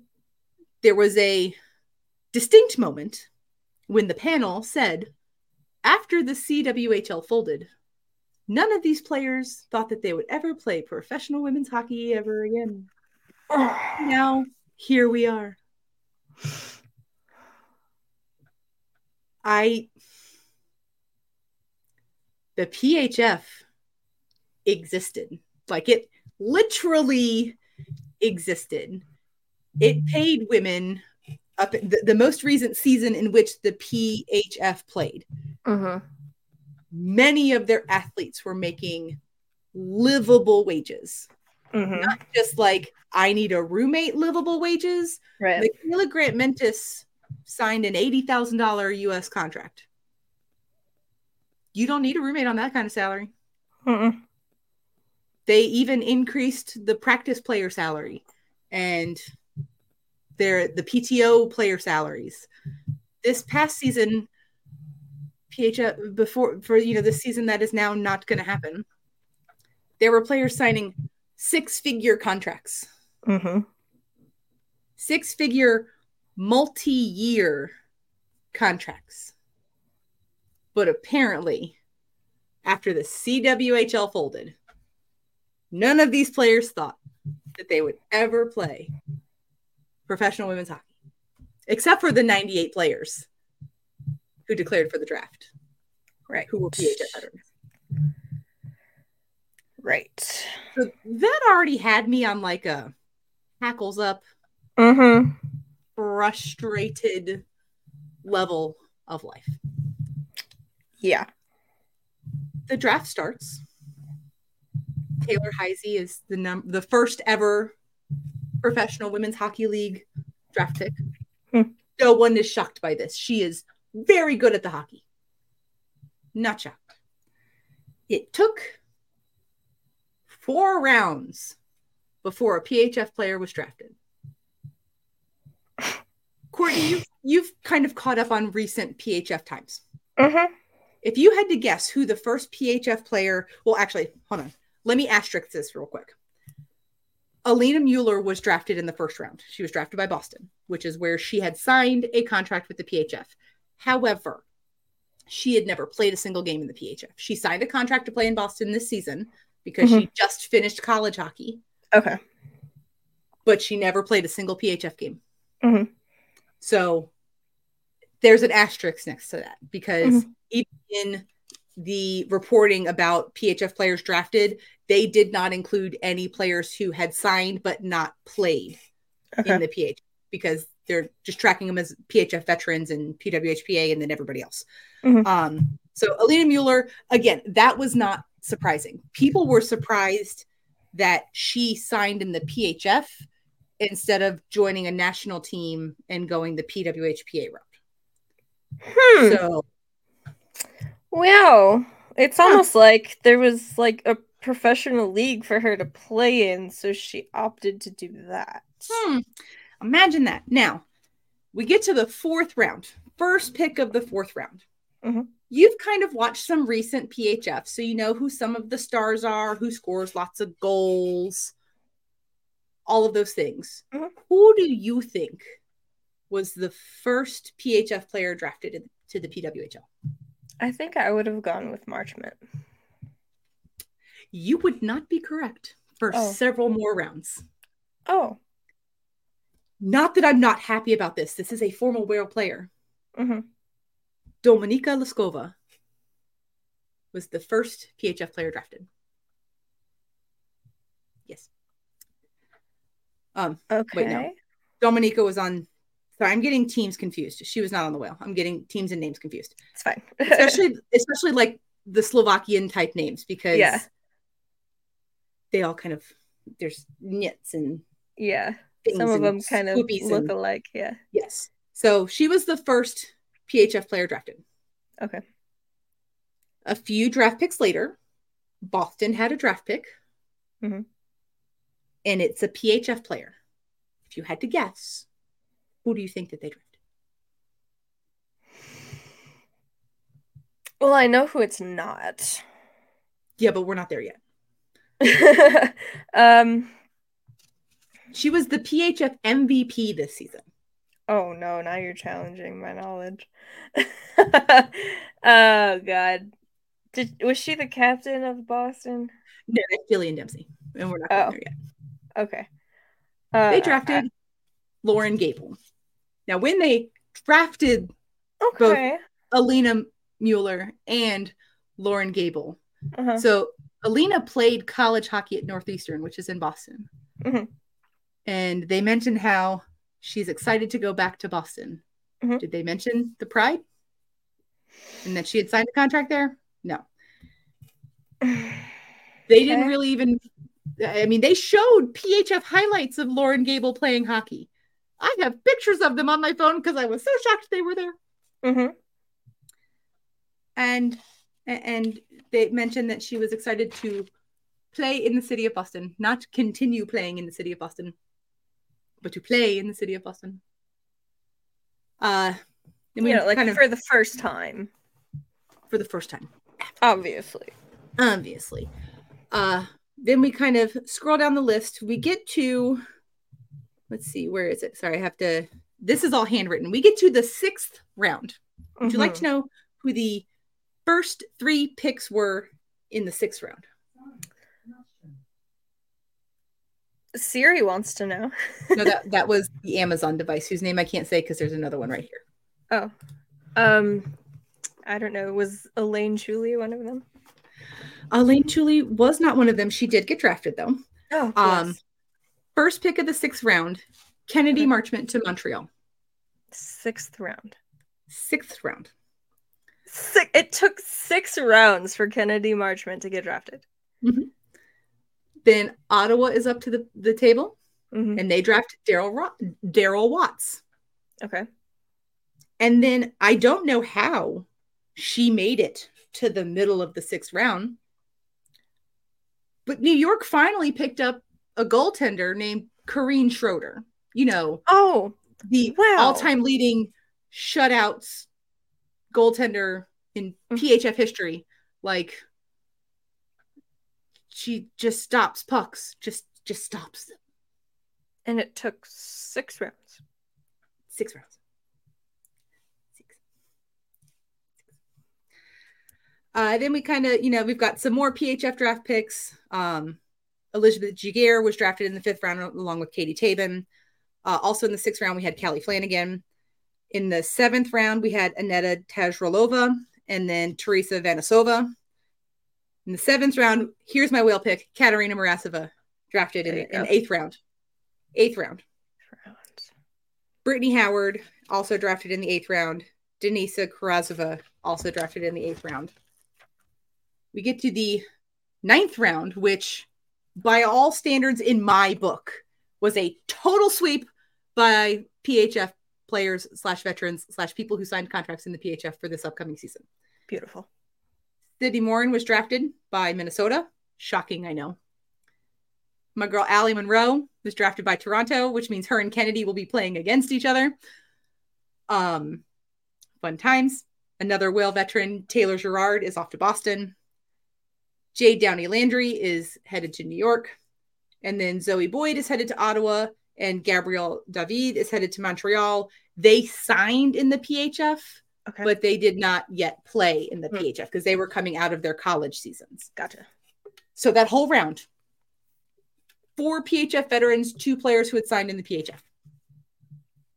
Ain't nobody you know, from- there was a professional league for them to play in. imagine that. So, so they signed there. Imagine that.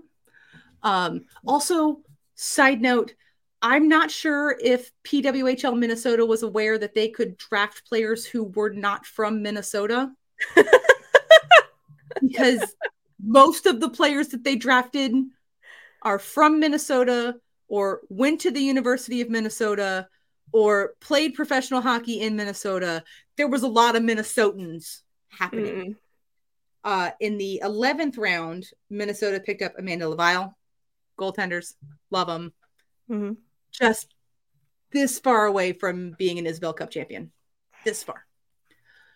And then the pick that shocked the PHF fan universe with the sixth pick of the 11th round, former Boston Pride captain Jillian Dempsey was drafted by PWHL Montreal. Jillian Dempsey, who has like a larger than life poster inside of Warrior Arena in Boston. Mhm. Jillian Dempsey, who is an elementary school teacher in the city of Boston, Mhm. will be playing professional hockey in Montreal. And this one, it was it was like, um, what, like the all caps tweets that just started flowing in on Twitter Mhm. from all of my Boston WoHo fans. Would it was the list was long, and the first person who popped into my brain was Corwin because th- they are my reference to Boston women's hockey. Okay. Um, and they they t- they tweeted, and I was like, "You are the first person that I thought of." Like my Mhm. jaw hit the floor. I was Jillian Dempsey will not be playing women's hockey in Boston, and to pour salt on the wound, she will be playing professional women's hockey in Montreal. Montreal. Hmm. I mean, the the Boston Montreal rivalry goes well beyond men's hockey. It Yeah. exists in like all hockey and sports. It's just hockey rivalry. like it just doesn't matter. Doesn't matter Yeah. which gender is. Doesn't matter if you're non-binary. Boston and Montreal, we are not hockey friends. It's like Detroit and Chicago. Like Yes, or De- or Chicago and St. Louis, or Chicago and Nashville. Um, our list has grown because the NHL is true. broke the Red Wings rivalry by moving them to the Eastern Conference. this is true. But when Um, I think of like Blackhawks rivals, like Detroit still pops up into Oh, very much so. Um, so that one was just like a uh, do, and then- do they have to sign with the team that drafts them? I believe so, yes.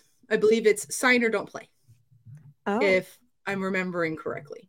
Um, oh, I'm not sure if trades are a thing either. Oh, Um, from so we just don't know. we just don't know. Oh. I mean, we also don't know. um, like Natalie Spooner was drafted. Um, she put in they the PWHL did allow compassionate waivers for players who were deeply rooted in the city in which they currently lived. Um, they were able to put in a compassionate circumstance waiver and say that like I only want to play for Toronto or I only Mhm. want to play for New York or wherever. Mhm. Um, but come to find out after the fact, because there were a lot of questions on Twitter about this, Natalie Spooner did put in a compassionate waiver. She just had a baby less than a year ago. All of her family lives in Toronto. Um, her husband is employed and and they have a home that they've purchased in Toronto. Um, so she put in a compassionate waiver. However, it did come out later that players who put in a compassionate waiver did have to be drafted in whatever spot was appropriate to where they were ranked by the the the people who ranked the draft people not like the pundits and the and the you know media Mhm. people there was like a pwhl like draft group who evaluated players and ranked them based basically to give to the gms and stuff um and, and so they Mhm. had to be drafted in the appropriate place even if they had this compassionate circumstances waiver they had to be drafted in the appropriate place to match that. Um, that came out after the fact because there were a lot of questions like, why did they draft her? They could have drafted somebody else. She put in, like, they could Mhm. just sign her. Like, they didn't have to. Apparently, that's not the case. Th- Why Um, didn't she just sign as a free agent during the free agency period? Okay. mean- okay. Sure. Um, I guess. and like, I feel bad for um, Sophia Shaver Kunin. She's married to Luke Kunin, who plays for Oh, Jose. okay. Yeah, yeah. She got drafted by Minnesota. That's far. And they just got married. Like, this past summer, just got married. Yeah. Um, and also, I would. I wonder if he'll get traded to Minnesota. That would be great. That happened. I mean, that happened last season. Like the the or last season, season before that, I can't remember. Um, but uh, the Avs traded for somebody, and his girlfriend played for the Whitecaps, and like uh, they they basically Oh. like they basically like broke up with the Riveters like on Twitter, and became like Whitecaps fans because oh God, Like- I forgot who it was. I can't remember who it is either, but it, like it was Didn't two seasons ago because I was in Tampa. I was in Tampa when this happened. And um, I was like, this it's really messed up to like break up with your WoHo girlfriend on Twitter when they're in the middle of playing a hockey game. Like that's rude. that's rude. Um, For real. so but yeah, the he compassionate did used to play in Minnesota. Okay, I was right. Sorry, didn't mean to interrupt you. um in the 12th round, we did see Olivia Zafuto go to New York. Another confusing one, Shiann Darkangelo now plays in Boston and not Toronto. Um, and Michela Cava was drafted by Minnesota. hmm And then round 13, we had Liz Schepers go to Minnesota, Amanda Boulier go to Ottawa, and Elaine Chuli go to Montreal. Ah, no, no, that's wrong. That's wrong. That is so wrong. She belongs in Toronto. I'm aware. What? What? I know. Jillian Dempsey belongs in Boston. I mean, yes, but like we're talking about a goalie here. Like, what? I know. I know. I know. You Uh, can't. you can't do that.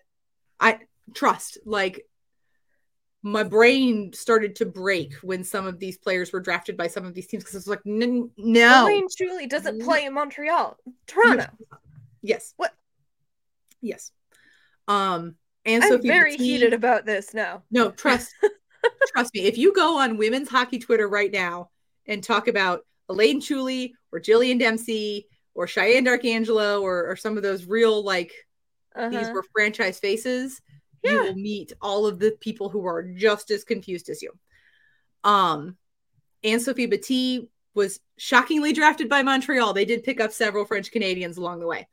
Um, Oh. Whale star Katrin Lonergan was drafted by Ottawa. Um, Emma Woods is going to New York. Minttu Tuominen is going to Minnesota. Sydney Brodt was drafted in the final round, the 15th round by Minnesota. Olivia Knowles to Toronto, Jess Healey to Boston, and Alex LaBelle to New York. Um, the last draft pick, Lina Ljungblom, I believe that it was announced today that she actually will not be playing in the PWHL this season.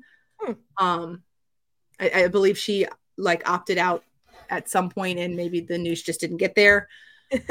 now, you may be noticing there's a lot of significant women's hockey names that are missing from this draft list.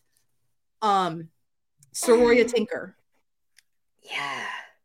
Mikyla Grant-Mentis, Yeah. Yeah. Allie Thunstrom,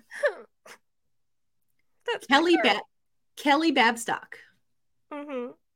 Madison Packer, Yeah. Nora Ratty,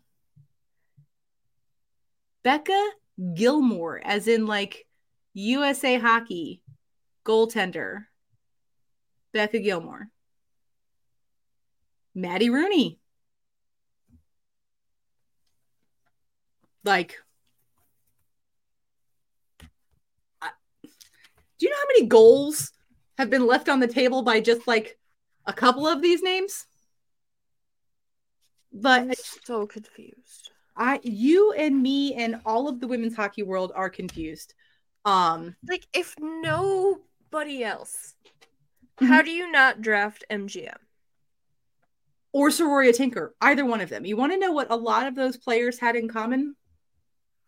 Several of them are people of color. And that was pointed out by Erica Ayala on on Twitter that Kelly Babstock Mhm. and Saroya Tinker and Mikyla Grant-Mentis, several other players. Yeah. Um just prior you know, to I was I was thinking it. I didn't want to. I didn't want to go Mhm. there in case that like wasn't a thing. Yeah, it was pointed out by many people on Twitter. Okay. I first saw it from Erica Ayala, who, of course, I love listening to her call hockey games. Um, I hope that we get to hear that again. hmm Um, her voice on the broadcast just brings me sunshine.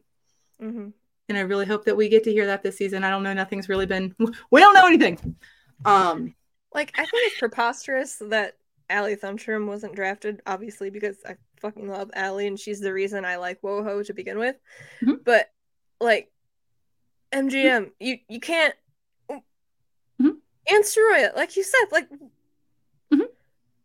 if you're if you're starting a WoHo team Mhm. and you have this whole pool of players to choose from, Mhm. and they're in there, Yep. you go, I'm blessed and I am taking them to Mhm. my team. Sam Wesmer, I love her. Um, I tweeted during the draft that like, how is Mikyla Grant-Mentis still on the board? Mhm. And she responded, "We should get her and start a new team, and make her our captain." Mhm. We all need friends to support us like that, because I will happily go grab Mikyla Grant-Mentis and start the seventh PWHL team right now, Uh, yeah, right now. the Chicago, the whatever she wants it named. I don't care. It could be whatever she wants. just as long Like- as it's not not fire like i know that that team already exists in another way but we don't we don't talk about fire in the city of chicago Yeah, yeah, we don't mm-mm, mm-mm. It exists. Nope. It's a it's a soccer team and they suck because you know they Yeah. took the name. But Yeah. like they cursed themselves by naming themselves the chicago fire i'm just saying they did. Like I would legitimately be like, "What do you want this team to be named?" Mhm. And she could tell me and be like, "Okay, you got it let's do this this is your team." danny i need some seed money to start a chicago based pwhl franchise can you hook For me up. For Um, real. Like, do you know that would be such good press for the Chicago team to do? Like, Mhm. I bet like Kendall would get all upset about it, but like Just Nobody cares Minnesota anymore. for the next couple of years exactly. So like, just, just do it. Like you have fifth, third right there, Mhm. where they could play. well apparently they want to play in more established arenas All right. Um, and so, and there are going to be some neutral site games that are played in like NHL and AHL arenas this coming up Mhm. season. Apparently, the season's going to start on the 1st of January and coincide with the Winter Classic. That's from- stupid. Yeah. Well, and look here, here's my thing. Season one of the NWHL, the Boston Pride did play at the Mhm. Winter Classic because the Winter Classic was in Boston. And Denna Laing was severely injured in that game. Mhm. And so I have very negative memories associated with women's hockey happening Mhm. at the Winter Classic. And I don't want it. Yeah, but it's just it's stupid. So first of all, Mhm. like not many people watch the Winter Classic because it's already competing with the bowl games for Mhm. football and college football. Mhm. So you have that, and then you have the Winter Classic for the devoted hockey fans who Mhm. aren't going to be watching the bowl games. Mhm. And so there that's already a thing. Like you know January 1st is coming. The Winter Classic is going to be on that day. If you're not watching Well, football, you're going to be Winter watching Classic and then also the Heritage Classic happens that day too, right? I I can never remember. think it's on the same day. It might be. Never remember. So then Also, the Winter to- Classic this year is in Seattle. Like I just dropped my phone because in Seattle. yeah, that's not Why? very wintry. Seattle is not very wintry. Right. But then you're going to try to have a brand new league that mm-hmm. nobody outside of like the hardcore WoHo fans know mm-hmm. what it is. Like you Mhm. just tell a random hockey fan who mm-hmm. maybe followed the PHF, maybe didn't, maybe has never watched women's hockey that oh, there's a PWHL game on today. It's their first game as a league, and they're going to be like, "What's that?" And Well, you tell the them PWHL? it's it's professional women's hockey. They'd be like, "Well, I've never heard of it. Why would I watch that?" Imagine that. And it doesn't matter how many amazing names are on there who truly deserve to be watched. Mm-hmm. They're going to be watching college football or the Winter Classic, or they're going to be so hungover from New Year's Eve they just don't give a damn and they're asleep all day. Like it's Also- the stupidest day to start. My thing is like if because I've been to a Winter Classic. I went to the one in DC with my mom. I went to the one at Notre Dame. Notre Dame. It is a very long day already. yeah, it is. Yeah, it is. So you're expecting fans to potentially go to the Winter Classic, watch a full 60 minute women's hockey game, deal with the intermission eh, hubbub, Mhm. hullabaloo, but and, and and as they get the ice ready for the NHL game, Mhm.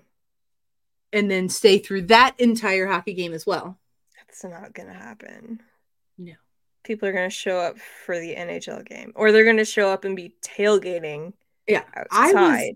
I was exhausted just like with the the singular winter classic game. I, fell asleep on the bus back from the Winter Classic game. The intermissions are longer uh huh. because there's concerts in each intermission. Uh huh. The intermissions are longer. The anthem is longer. It takes longer to clean the ice because they have to use tiny zambonis and not big big boy zambonis. And then you have to take into account the weather. It's freaking cold. Usually. and hopefully it's cold and hopefully the sun's not you know hitting a strange angle that gives the goalie an unfair advantage on one end than they have on the other and they've got to swap sides in the middle of a period or they postpone the damn thing until nighttime. Like I don't know why they don't always just schedule it to be at night. Like, i don't understand like when i went to the one in dc because that's the Mhm. the goaltending switching that i'm referencing because that happened in the in the first period there was an unfair advantage because of the angle of the sun uh huh. coming into the stadium. So instead of delaying the start of the game just a little bit because the sun was close to like being behind the stadium where it wasn't going to affect anything, hmm they decided at the first stoppage in the 10 minute mark of the first period, goalies were going to swap sides. You want to know what had happened after the 10 minute mark in the first period? The sun was no longer an issue. they could have So- waited 10 ass minutes. They could have waited, hell, even 20 minutes. You could have waited Right. because you got to think hockey stoppages, so on and so forth. Fair, yeah. could have waited 20 30 minutes started the game did you not scout the location before you scheduled the game time? And like, did you, did you check and see like where the position of the sun was going to be? Mhm. Like, these things are planned well in advance. Planned. they Yes. have their location. they don't really. They know where it's gonna be played. Yeah. Um, Thankfully, the one I went to it was cloudy, so it didn't really matter. But they did run out of food during the first period. Oh, so- exciting! Yeah, they like somehow found a hot dog like on the floor somewhere for me when I ordered it. I don't know where it came from. They just walked out of the back. They're like, "I found one." I found a hot dog for you, and you're like, oh god, uh, wh- how long has that been here? I know. I was Um, starving, so I ate it. But I got a beer too to like kill any of the germs that maybe came. There you go. Alcohol cleanses the insides. Um, Exactly. The the last little bit of PWHL stuff before we move on to the thing I really want to vent about because you and I have already vented about this, and Mm. I can't wait to vent about this after we share the very exciting news part before we vent. Uh, Mélodie Daoust did opt out of the draft like hours before the draft. Um, she will be a reserve player for PWHL Montreal, um, but she did opt out just before the draft started. Like people were like, "Why hasn't she been drafted yet?" And we were all like, "Because she opted out." And they were like, "No, she didn't." I was like, "It's literally all over the internet." Um, so the last bit before we wrap up for the day, a really exciting piece of news happened for Mhm. anybody who follows women's hockey and minor league men's men's hockey. Mariah Fujimagari, who in 21-22 was the goaltender for the Connecticut Whale, signed a PTO with the Kalamazoo Wings in the ECHL. When I saw that news pop up on my Twitter, my happy little heart Whoa! what just happened there? I wasn't touching anything. I have no idea what just happened. Um, why were there balloons? I don't understand Why were there balloons? what happened.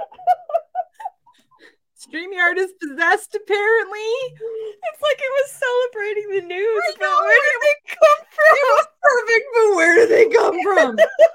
um, so my, my happy little heart, super excited, very happy, shared it immediately because it was posted first on ECHL Week, which is a Twitter page um, that she had signed the PTO. Mhm. I, first off, I was excited that it was a woman signing a PTO in the ECHL. Yes. Second, I was excited because it was Mariah Fujimagari, former Connecticut Whale goaltender, signing a PTO with the whale or with the whale with the the wings. Fuji was 5 0 and 0 in 21 22. Like phenomenal. Mhm. Um then of course this news makes its way around the rest of the hockey world. And it ended up in. The ECHL fan group that I'm in for my local team. Oh, and the post was- essentially i'm not calling them out. I'm i'm vaguely calling them out.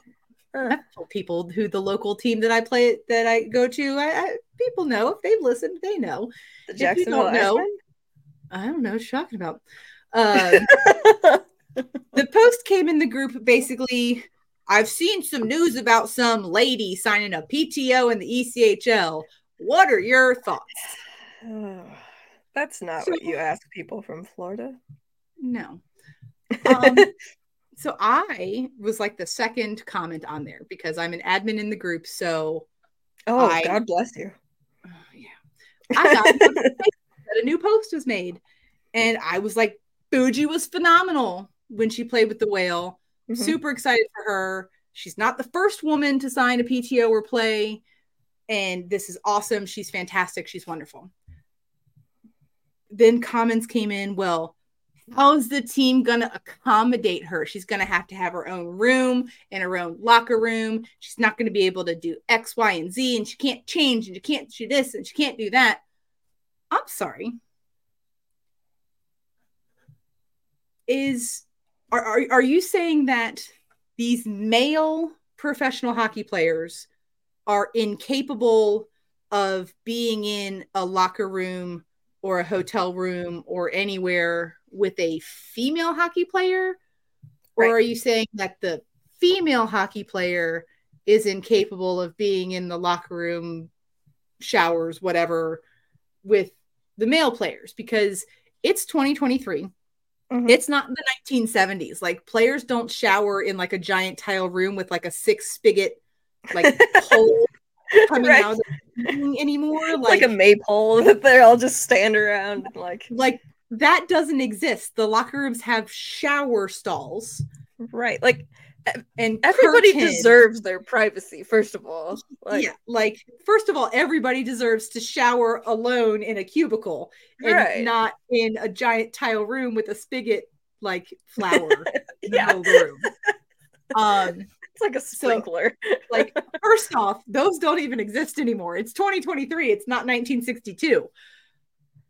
Second, most female hockey players at the elite level have played the majority of their hockey careers on boys or co-ed teams because Mhm. up until the last few years girls hockey on a youth level did not exist right. so there were no like there's here there's the the girls southern hockey league which is amazing That is like amazing. amazing and it, it's all teams of all girls and they're in the south and they play hockey and i love it. That hasn't existed for very long. Hmm so they've all like these men have played with women and girls on their teams when they were younger. These women and girls have played on teams with boys and men when they were younger. This is nothing new for any of them. They're athletes. They're in there. They're thinking about the game. They're preparing. if you've ever met a hockey player of minor league pro up hmm during hockey season would you like to know what they care about hockey Hmm.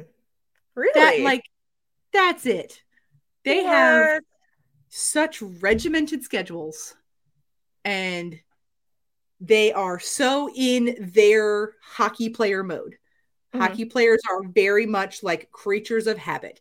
They nap at the same time they eat at the same time. Hell most of them shower at the same time. They leave the house at the exact same time to go to practice. They leave practice at the exact same time to go home. Like they are creatures of habit. Hockey is a very physically intense sport. They have to be that creature of habit to try and stay as healthy as possible when playing a 70 plus game season of a Mhm. very physical sport. They are not like, there's a lady on my team. I'm going to go peek at her in the shower. right? Like, and if there is somebody like that, it's probably a good thing to know that they'll be gone real fast. because that's a bigger problem than Yeah, that's a bigger problem than there being a woman on the team. Like, if you feel comfortable enough to do that, yeah. If, if you What are you doing control in- yourself around a teammate, if you can't control yourself at work, yeah, what are you doing in your private life? Exactly. So, like, you and I are both women born as women. Mhm. We were assigned female at birth. We are woman identifying, yes, and we my have pronouns been are she, her, Same. herself. Like, same. I mean, you can call me whatever you want. I don't, I don't just really don't care. call me but, for dinner.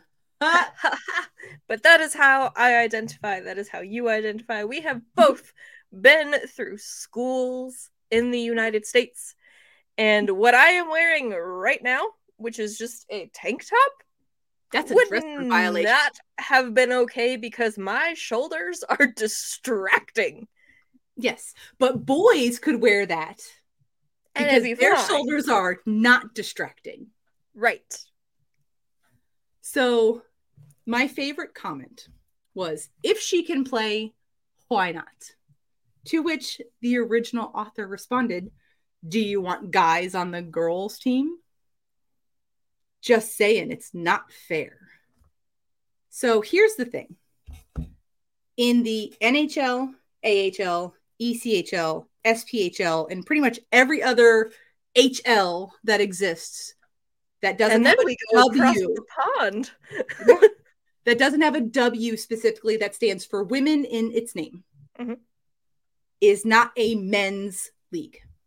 Mhm. There is nothing in the rules for the NHL, the ACH, AHL, the ECHL, the SPHL. uh, There's nothing in the rules that say that you have to be a man Mhm. to play. Nothing. Mhm. However, in say the PHF, it was a women's hockey league that also had a transgender athlete policy that specifically laid out the steps that you had to have already gone through or about to go through to transition Mhm. either way male female female male Mhm. it was outlined because this league was is specifically for women Mhm. the ECHL NHL eh, all those they are not specifically for men traditionally Mhm. the athletes are male however in the 90s Manon Rhéaume Mhm. Played with the Tampa Bay Lightning in the preseason. Right. Shannon Szabados played in the SPHL. Mhm. This is not the first time that a woman has played in the ECHL. Why are they always goalies? be. Huh? I mean, I, I guess I kind of get it. I said, why are they always goalies? They're pretty much always goalies. One, because the number of goalies that exist in the world is a very small number. That's fair. Two, most women have played on non contact teams for a long period of time. Also, So, I mean, I would love to see a forward or a defense person who's a woman play minor league hockey, AHL, NHL. I don't care. Makes me wish I had played hockey when I was younger because I would totally go in there and just wreck shit. My, my dream when I was a, a young child was I wanted to play in the NHL, Mhm. but but I wasn't allowed to play in the NHL. Why? Because I was a girl. And then Manon came, and I was like, but look, but look. Mhm. But also, where I lived, there wasn't a lot of room for girls to play hockey. So, is what yeah. it is. I mean, kind of the same here. The junior ice hawks has grown. I don't know if they even call them that anymore, but it's the Yeah. same program. But that's it's definitely grown, but it's still more young boys than And essentially, th- then after the whole like, blah you know, do you want men in mm-hmm. women's league? The person responded and said, if she's good enough when held to the same standards as any other goaltender, more power to her. To which the response was, I think if they're going to do it, then it needs to be both ways. Then guys can play in the women's league. Except, as I explained, there is no rule in any of the leagues that specify Mhm. you have to be a man. However, for women's leagues, you have to be born female or identify as female and have transitioned or are transitioning or going through the process. And even on the, the other side, Harrison Browne Mhm. transitioned and is a, a trans male and played in the NWHL. Mhm. Harrison Browne is part of the reason the NWHL rebranded to the PHF because which, ugh, which is amazing. I'm not yes, because of that. Yeah, it just no, reminded me water how like stuck in your. it just reminded me how mad I was when they named this new league Mhm, because they put the fucking W back in it. mhm. And then the response to my, but these rules don't exist. You're making up rules that don't exist. Hmm So if one team has a female, then all teams get one. No one's saying that. What? Like, no one's saying that. Nobody's saying that. Nobody, quote unquote, wants that. Like, sure, it'd be great, but nobody's Oh, God, like, be amazing. yeah, nobody's like, oh, they have one, so now we just have to conjure one up somewhere because we need one. Whereas we saw there's manifest a woman to play on our hockey team. plenty, as we just Mhm. saw, who did not get drafted into this new fantasy bullshit league that could Mhm. play perfectly well in the ECHL or Yes. any other league, really. and and here was my my favorite comment. Gonna- Mm. the whole point of having women and men's sports is so they can play with like skilled opponents. A man on a woman's team would dominate. A woman on a man's team would be dominated. I just don't understand the desire to kowtow to people who obviously only want to play cross platform because they want to break rules. When you boil it down, this has nothing to do with love of sport and everything to do with hate, anger, and anarchy. If you cannot understand that last sentence, ponder a bit before you reply. to which I was like, hate, anger, and anarchy would be great names Oh, they would. for a women's hockey team. Oh, Like- they would. We could have the Boston Angers Hmm. and the Toronto Anarchists Oh, yes. and the Ottawa Haters. I love it. Like, We need the Chicago. Chaos. that's going to be our team. What's? Yes. What's that? That's that's our MGM team right there. our MGM team, the Chicago Chaos. Sorry, MGM. We know we said that you were going to name the team, but it just came but, to us. but but we we have a name now, and I think you're gonna like it because you know it's fine. we have a name now and and and so to this i responded there are no rules again reiterating barring a woman from playing in the nhl the ahl Mhm. the achl or many other leagues this has everything to do with love of sport everything to do with love of sport it's not easy i work in a, in a male dominated industry it is not easy to be a woman in a male dominated in- industry. It is not easy to be the only woman in a locker room for a hockey team.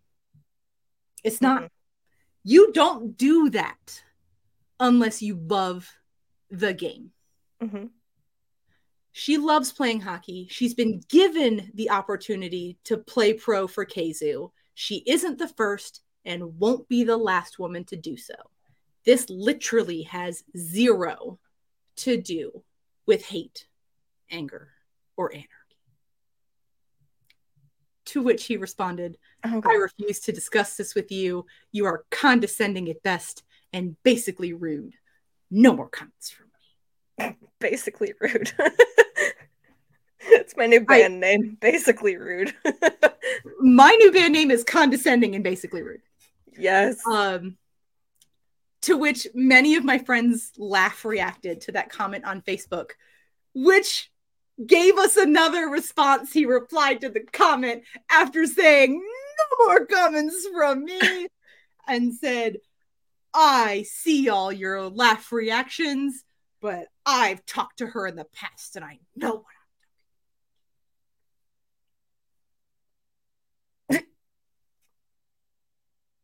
I see. So-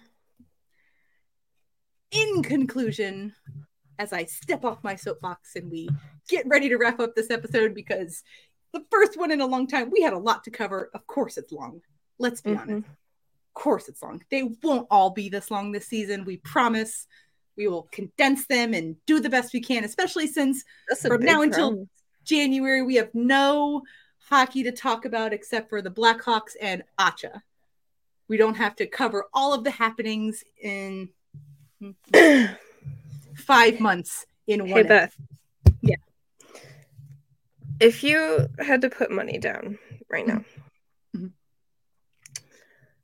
will there be professional women's hockey played in January?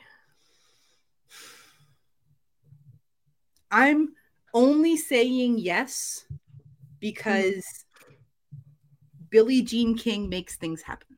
hmm and I will say yes. I will say that according to the the people who know things, um, there are already negotiations happening on players that are being invited to training camps. hmm I don't believe that hockey women professional women's hockey will be played on the 1st of January. but I do believe that professional women's hockey will start in January of 2024. First half or second half? I would say the first half. Um Okay. and of course this is all dependent on like building negotiations and where we're going to play and all of these other things, You know, having like you know, a name infrastructure, a team name, at the least. jerseys, Hmm. hockey socks Hmm. that match the jerseys. Hmm. I mean, to to take a a line from Hilary Knight, which kills me. Some professional women's hockey leagues are like glorified beer league, and you know, you know, you know. At least beer league teams know where they play hockey every week. You're right. So I just I have no faith in this. I look, I had no faith in it when they announced like two years ago that the PWHPA was going to start its own league. And then they announced it last year and said that it was Mhm. going to be announced like during the NHL playoffs and then crickets. So I've got nothing. I and here's the problem. I adored the PHF. I adored the PHF. I adored my Connecticut whale. I adored all of the people who I met Mhm. through the PHF and through the whale and through women's hockey. I, I love the connections that I've made. And I will forever, ever, ever be grateful that those people exist in my life. Mhm. I adore women's hockey. Mhm. I will never not support women's hockey. The PWHL, however, is making it very difficult to be as passionate of a supporter of women's hockey as I was for the PHF Mhm. because they have made us feel like our fandom isn't good enough and that our teams didn't exist Mhm. and that these players that we love and adore who are very good at the hockey regardless of team Yeah. very good at the hockey aren't good enough and they're all six G- gms for the pwhl have made egregious errors Mhm. by not drafting somebody like Mikyla Grant-Mentis, by not drafting somebody like Saroya Tinker, by not drafting somebody like Allie Thunstrom and Madison Packer. And and I mean the list literally goes on and on and on. There were 263 draft eligible women's hockey players. Mhm. Out of that 263, about 150 of them had already played professional women's hockey in the United States between the PHF and the PWHPA. Mhm. 90 players were drafted out of that 263, which doesn't include the 18 players who were signed prior to the draft. Mhm. At the end of the day, even at maximum roster space, I have to pull up the calculator because I cannot remember it off the top of my head because I did this math already and it made my heart hurt. Mhm. So apparently, all teams will have a 23 man roster. okay. That's 138 players. Mhm. So out of that 263, at the end of the day, after all the contracts are signed, after all the training camps are done, after everything, it is still 125 professional caliber women's hockey players who will not have a job playing hockey. And that doesn't include a whole bunch of PHF players who decided not to declare for the draft Right. a whole bunch of women's hockey players who just recently retired. I mean, Kacey Bellamy was going to play for the Whale this upcoming season, came out of retirement to sign a contract with the Whale Mhm. and didn't declare for the draft. So if Mariah Fujimagari wants to sign a PTO in the ECHL to play with the Kalamazoo Wings, good Yeah. if other goalies, forwards, whatever, want to sign PTOs or go to training camps that are open in the FPHL and the SPHL and the ECHL and the AHL, if they want to play hockey, go. Mhm. Don't. I said this on Twitter. I'm not going to get emotional. Do not let this stop you from playing women's hockey Yep. because you are amazing at it. Don't let this stop you. It's just fun, fun. It, I, I I don't. There are leagues. There are women's leagues across the world. Mhm. You've got to go to Sweden for a while. If you've got to go, I, there's. I think the ZHHL. I think that's the women's side of the KHL, Okay. if I'm remembering correctly, because I know that um, the Red Star the the Kunlun Red Star, Mhm. they have a, a women's team Mhm. um because former assistant coach for the Icemen actually coaches the women's Okay. team. Um, there are women's leagues that you can play in.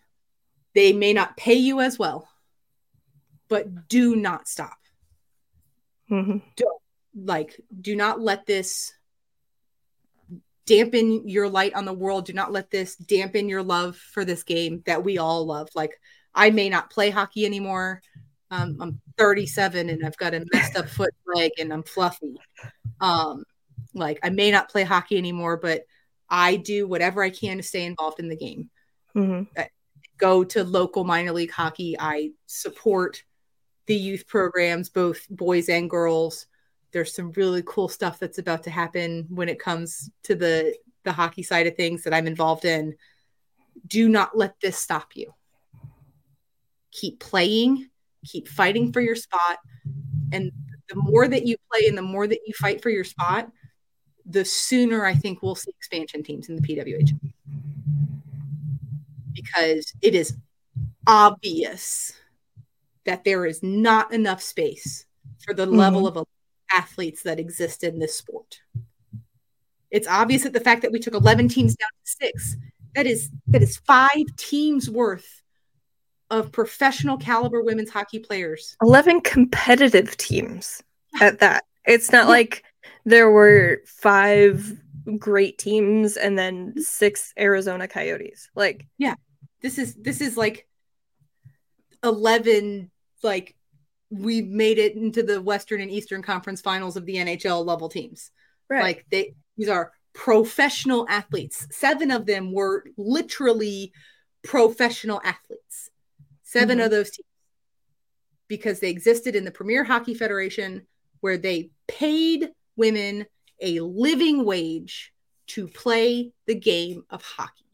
And yes, it took time to get there, but, but, they, they, fought for it. And then it was all just put in the work. yanked out from under them overnight. and, and they stole our homework and they copied it and then pretended like we didn't exist. So, PWHL, I will support you. I will watch your games. I have no idea who I'm going to be a fan of team wise, like none, zero. Like I'm leaning towards Minnesota, but then like the Chicago lover in my heart is like oh, Minnesota. Um, Boston I is just will Boston is no. for I will wherever for- Allie Thunstrom plays. I That's will my root for- challenge. I will root for Kennedy Marchment and I will Mhm. root for Kali Flanagan and I will root for um I mean I, I listed off so many of them like Yep. so many of them I will I will root for Jillian Dempsey in Montreal even though that that is weird I will root I will- for Elaine Chuli in Montreal. I will root for Elaine Chuli even though she's not playing in Toronto which It's wrong. doesn't make sense like it doesn't make sense it doesn't make sense but you know at least her and Jillian are playing together in a weirdo world that doesn't make sense. true.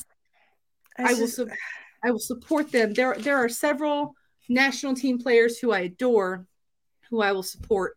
There are many who I will not because they have said things that Mhm. are hurtful to this game and to Yep. these players. Just because and it's things shrinking the game, not growing the game.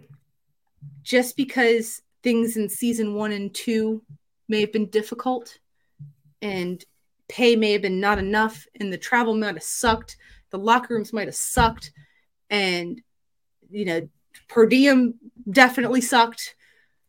That doesn't mean that what they did after that point Mm-hmm.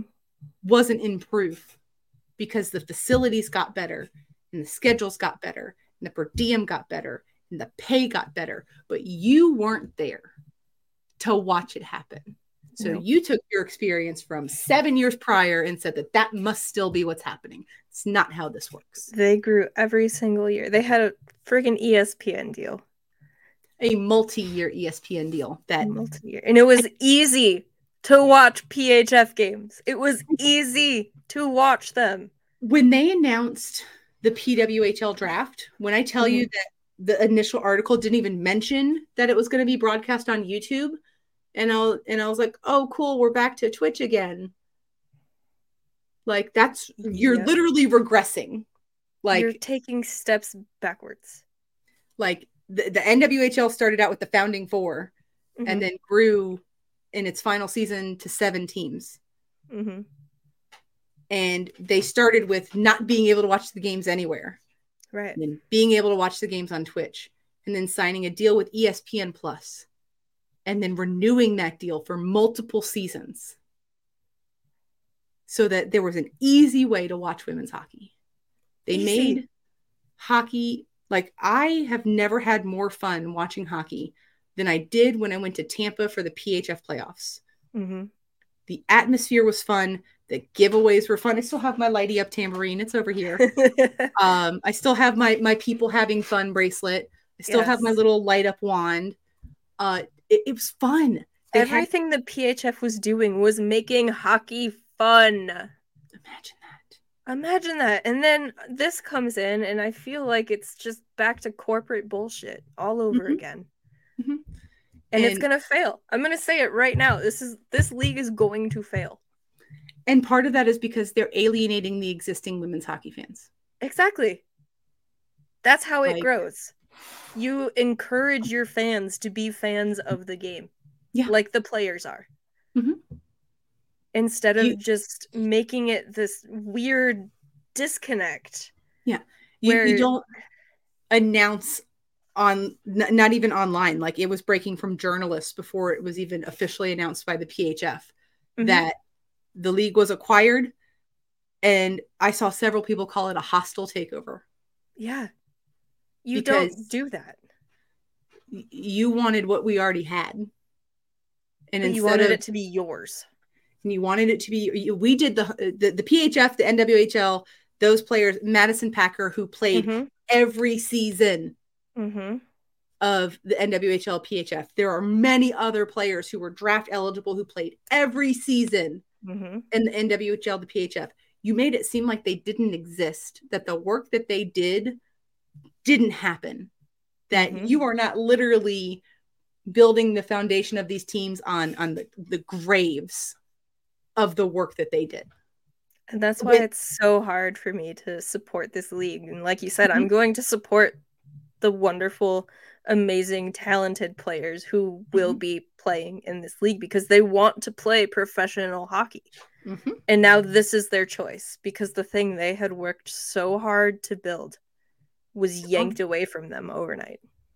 And I I am all for I struggle because I wanted there to be a league, one Mhm. league Yeah, where but there all of these was a league. Yes, but I, I wanted the because essentially the PWHPA they were players on strike because a lot Mhm. of them in the beginning played in the NWHL, Mhm. and then they basically said, "You don't pay us enough, we're leaving," Mhm. um, and formed the PWHPA.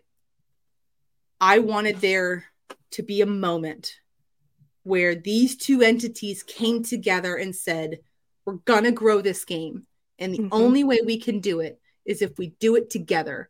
We stop talking shit about each other, and we do this together. And we take our our four exhibition teams and our seven teams, and hell, make twelve teams because we've got all these NCAA, players. We've got all these NCAA and all these U Sports athletes. Twelve teams. there's enough. There's enough. There's enough players. There's enough players that. playing overseas in leagues that we just don't have the access to. I to I mean, hi. Today I learned what the ZHHL was. Exactly. So, like, I didn't know what half of those acronyms are, but did I care? No, because they deserved to have where they played talked about because it wasn't talked about in the PWHL article. They only highlighted the PHF, the PWHPA, and NCAA and U Sports. They didn't talk about any of the others.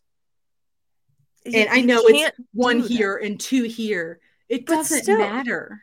That's Like, invalidating everything that they've built with their career, all the hard work they've put Mhm. into to make it onto a team. mhm. There's limited space on a team. And they I mean, made it there. we could have two teams of literally all the goalies who were draft eligible. Yeah. Yeah.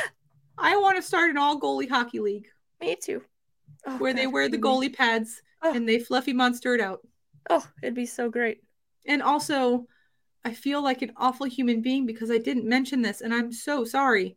Carly Jackson was not drafted by the PWHL. Excuse me? Carly Jackson was not Mhm. drafted into the PWHL. Okay, one more time. Because I, I don't think I'm understanding what you're saying to me. Let me rephrase. Okay.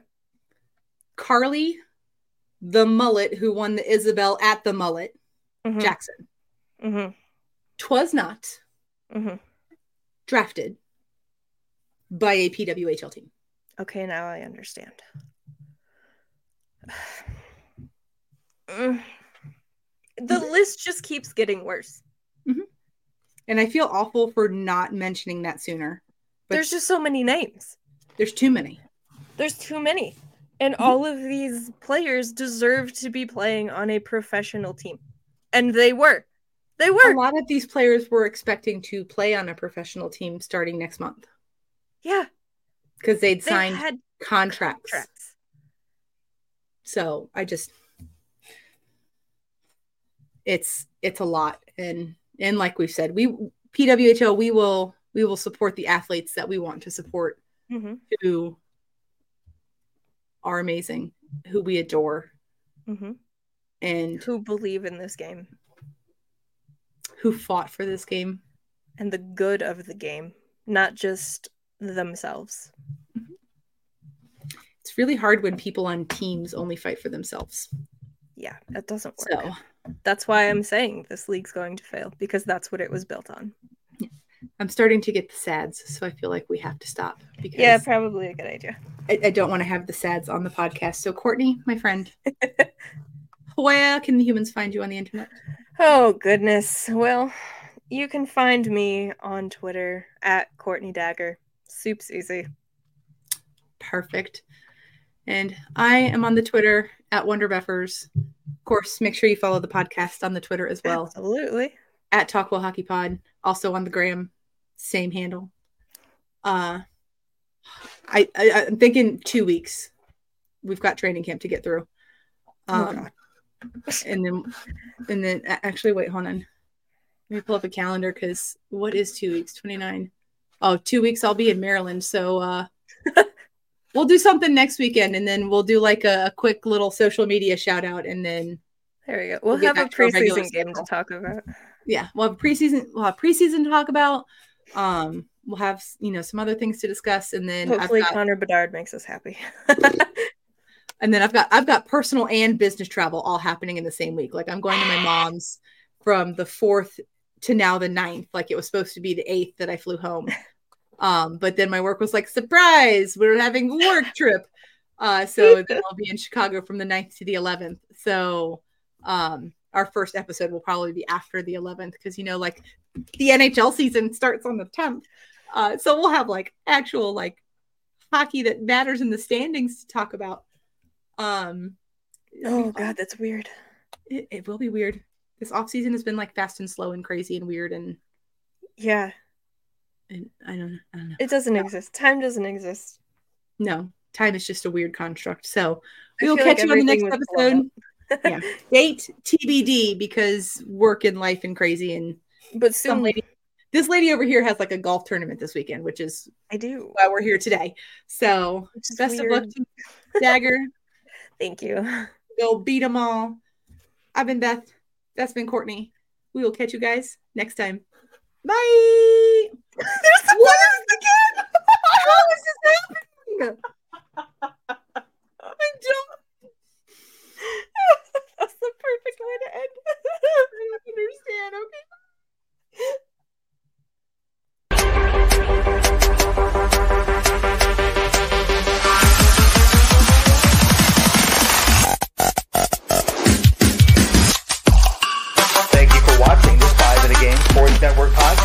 Now avoid the selfie and go enjoy your game as misconduct.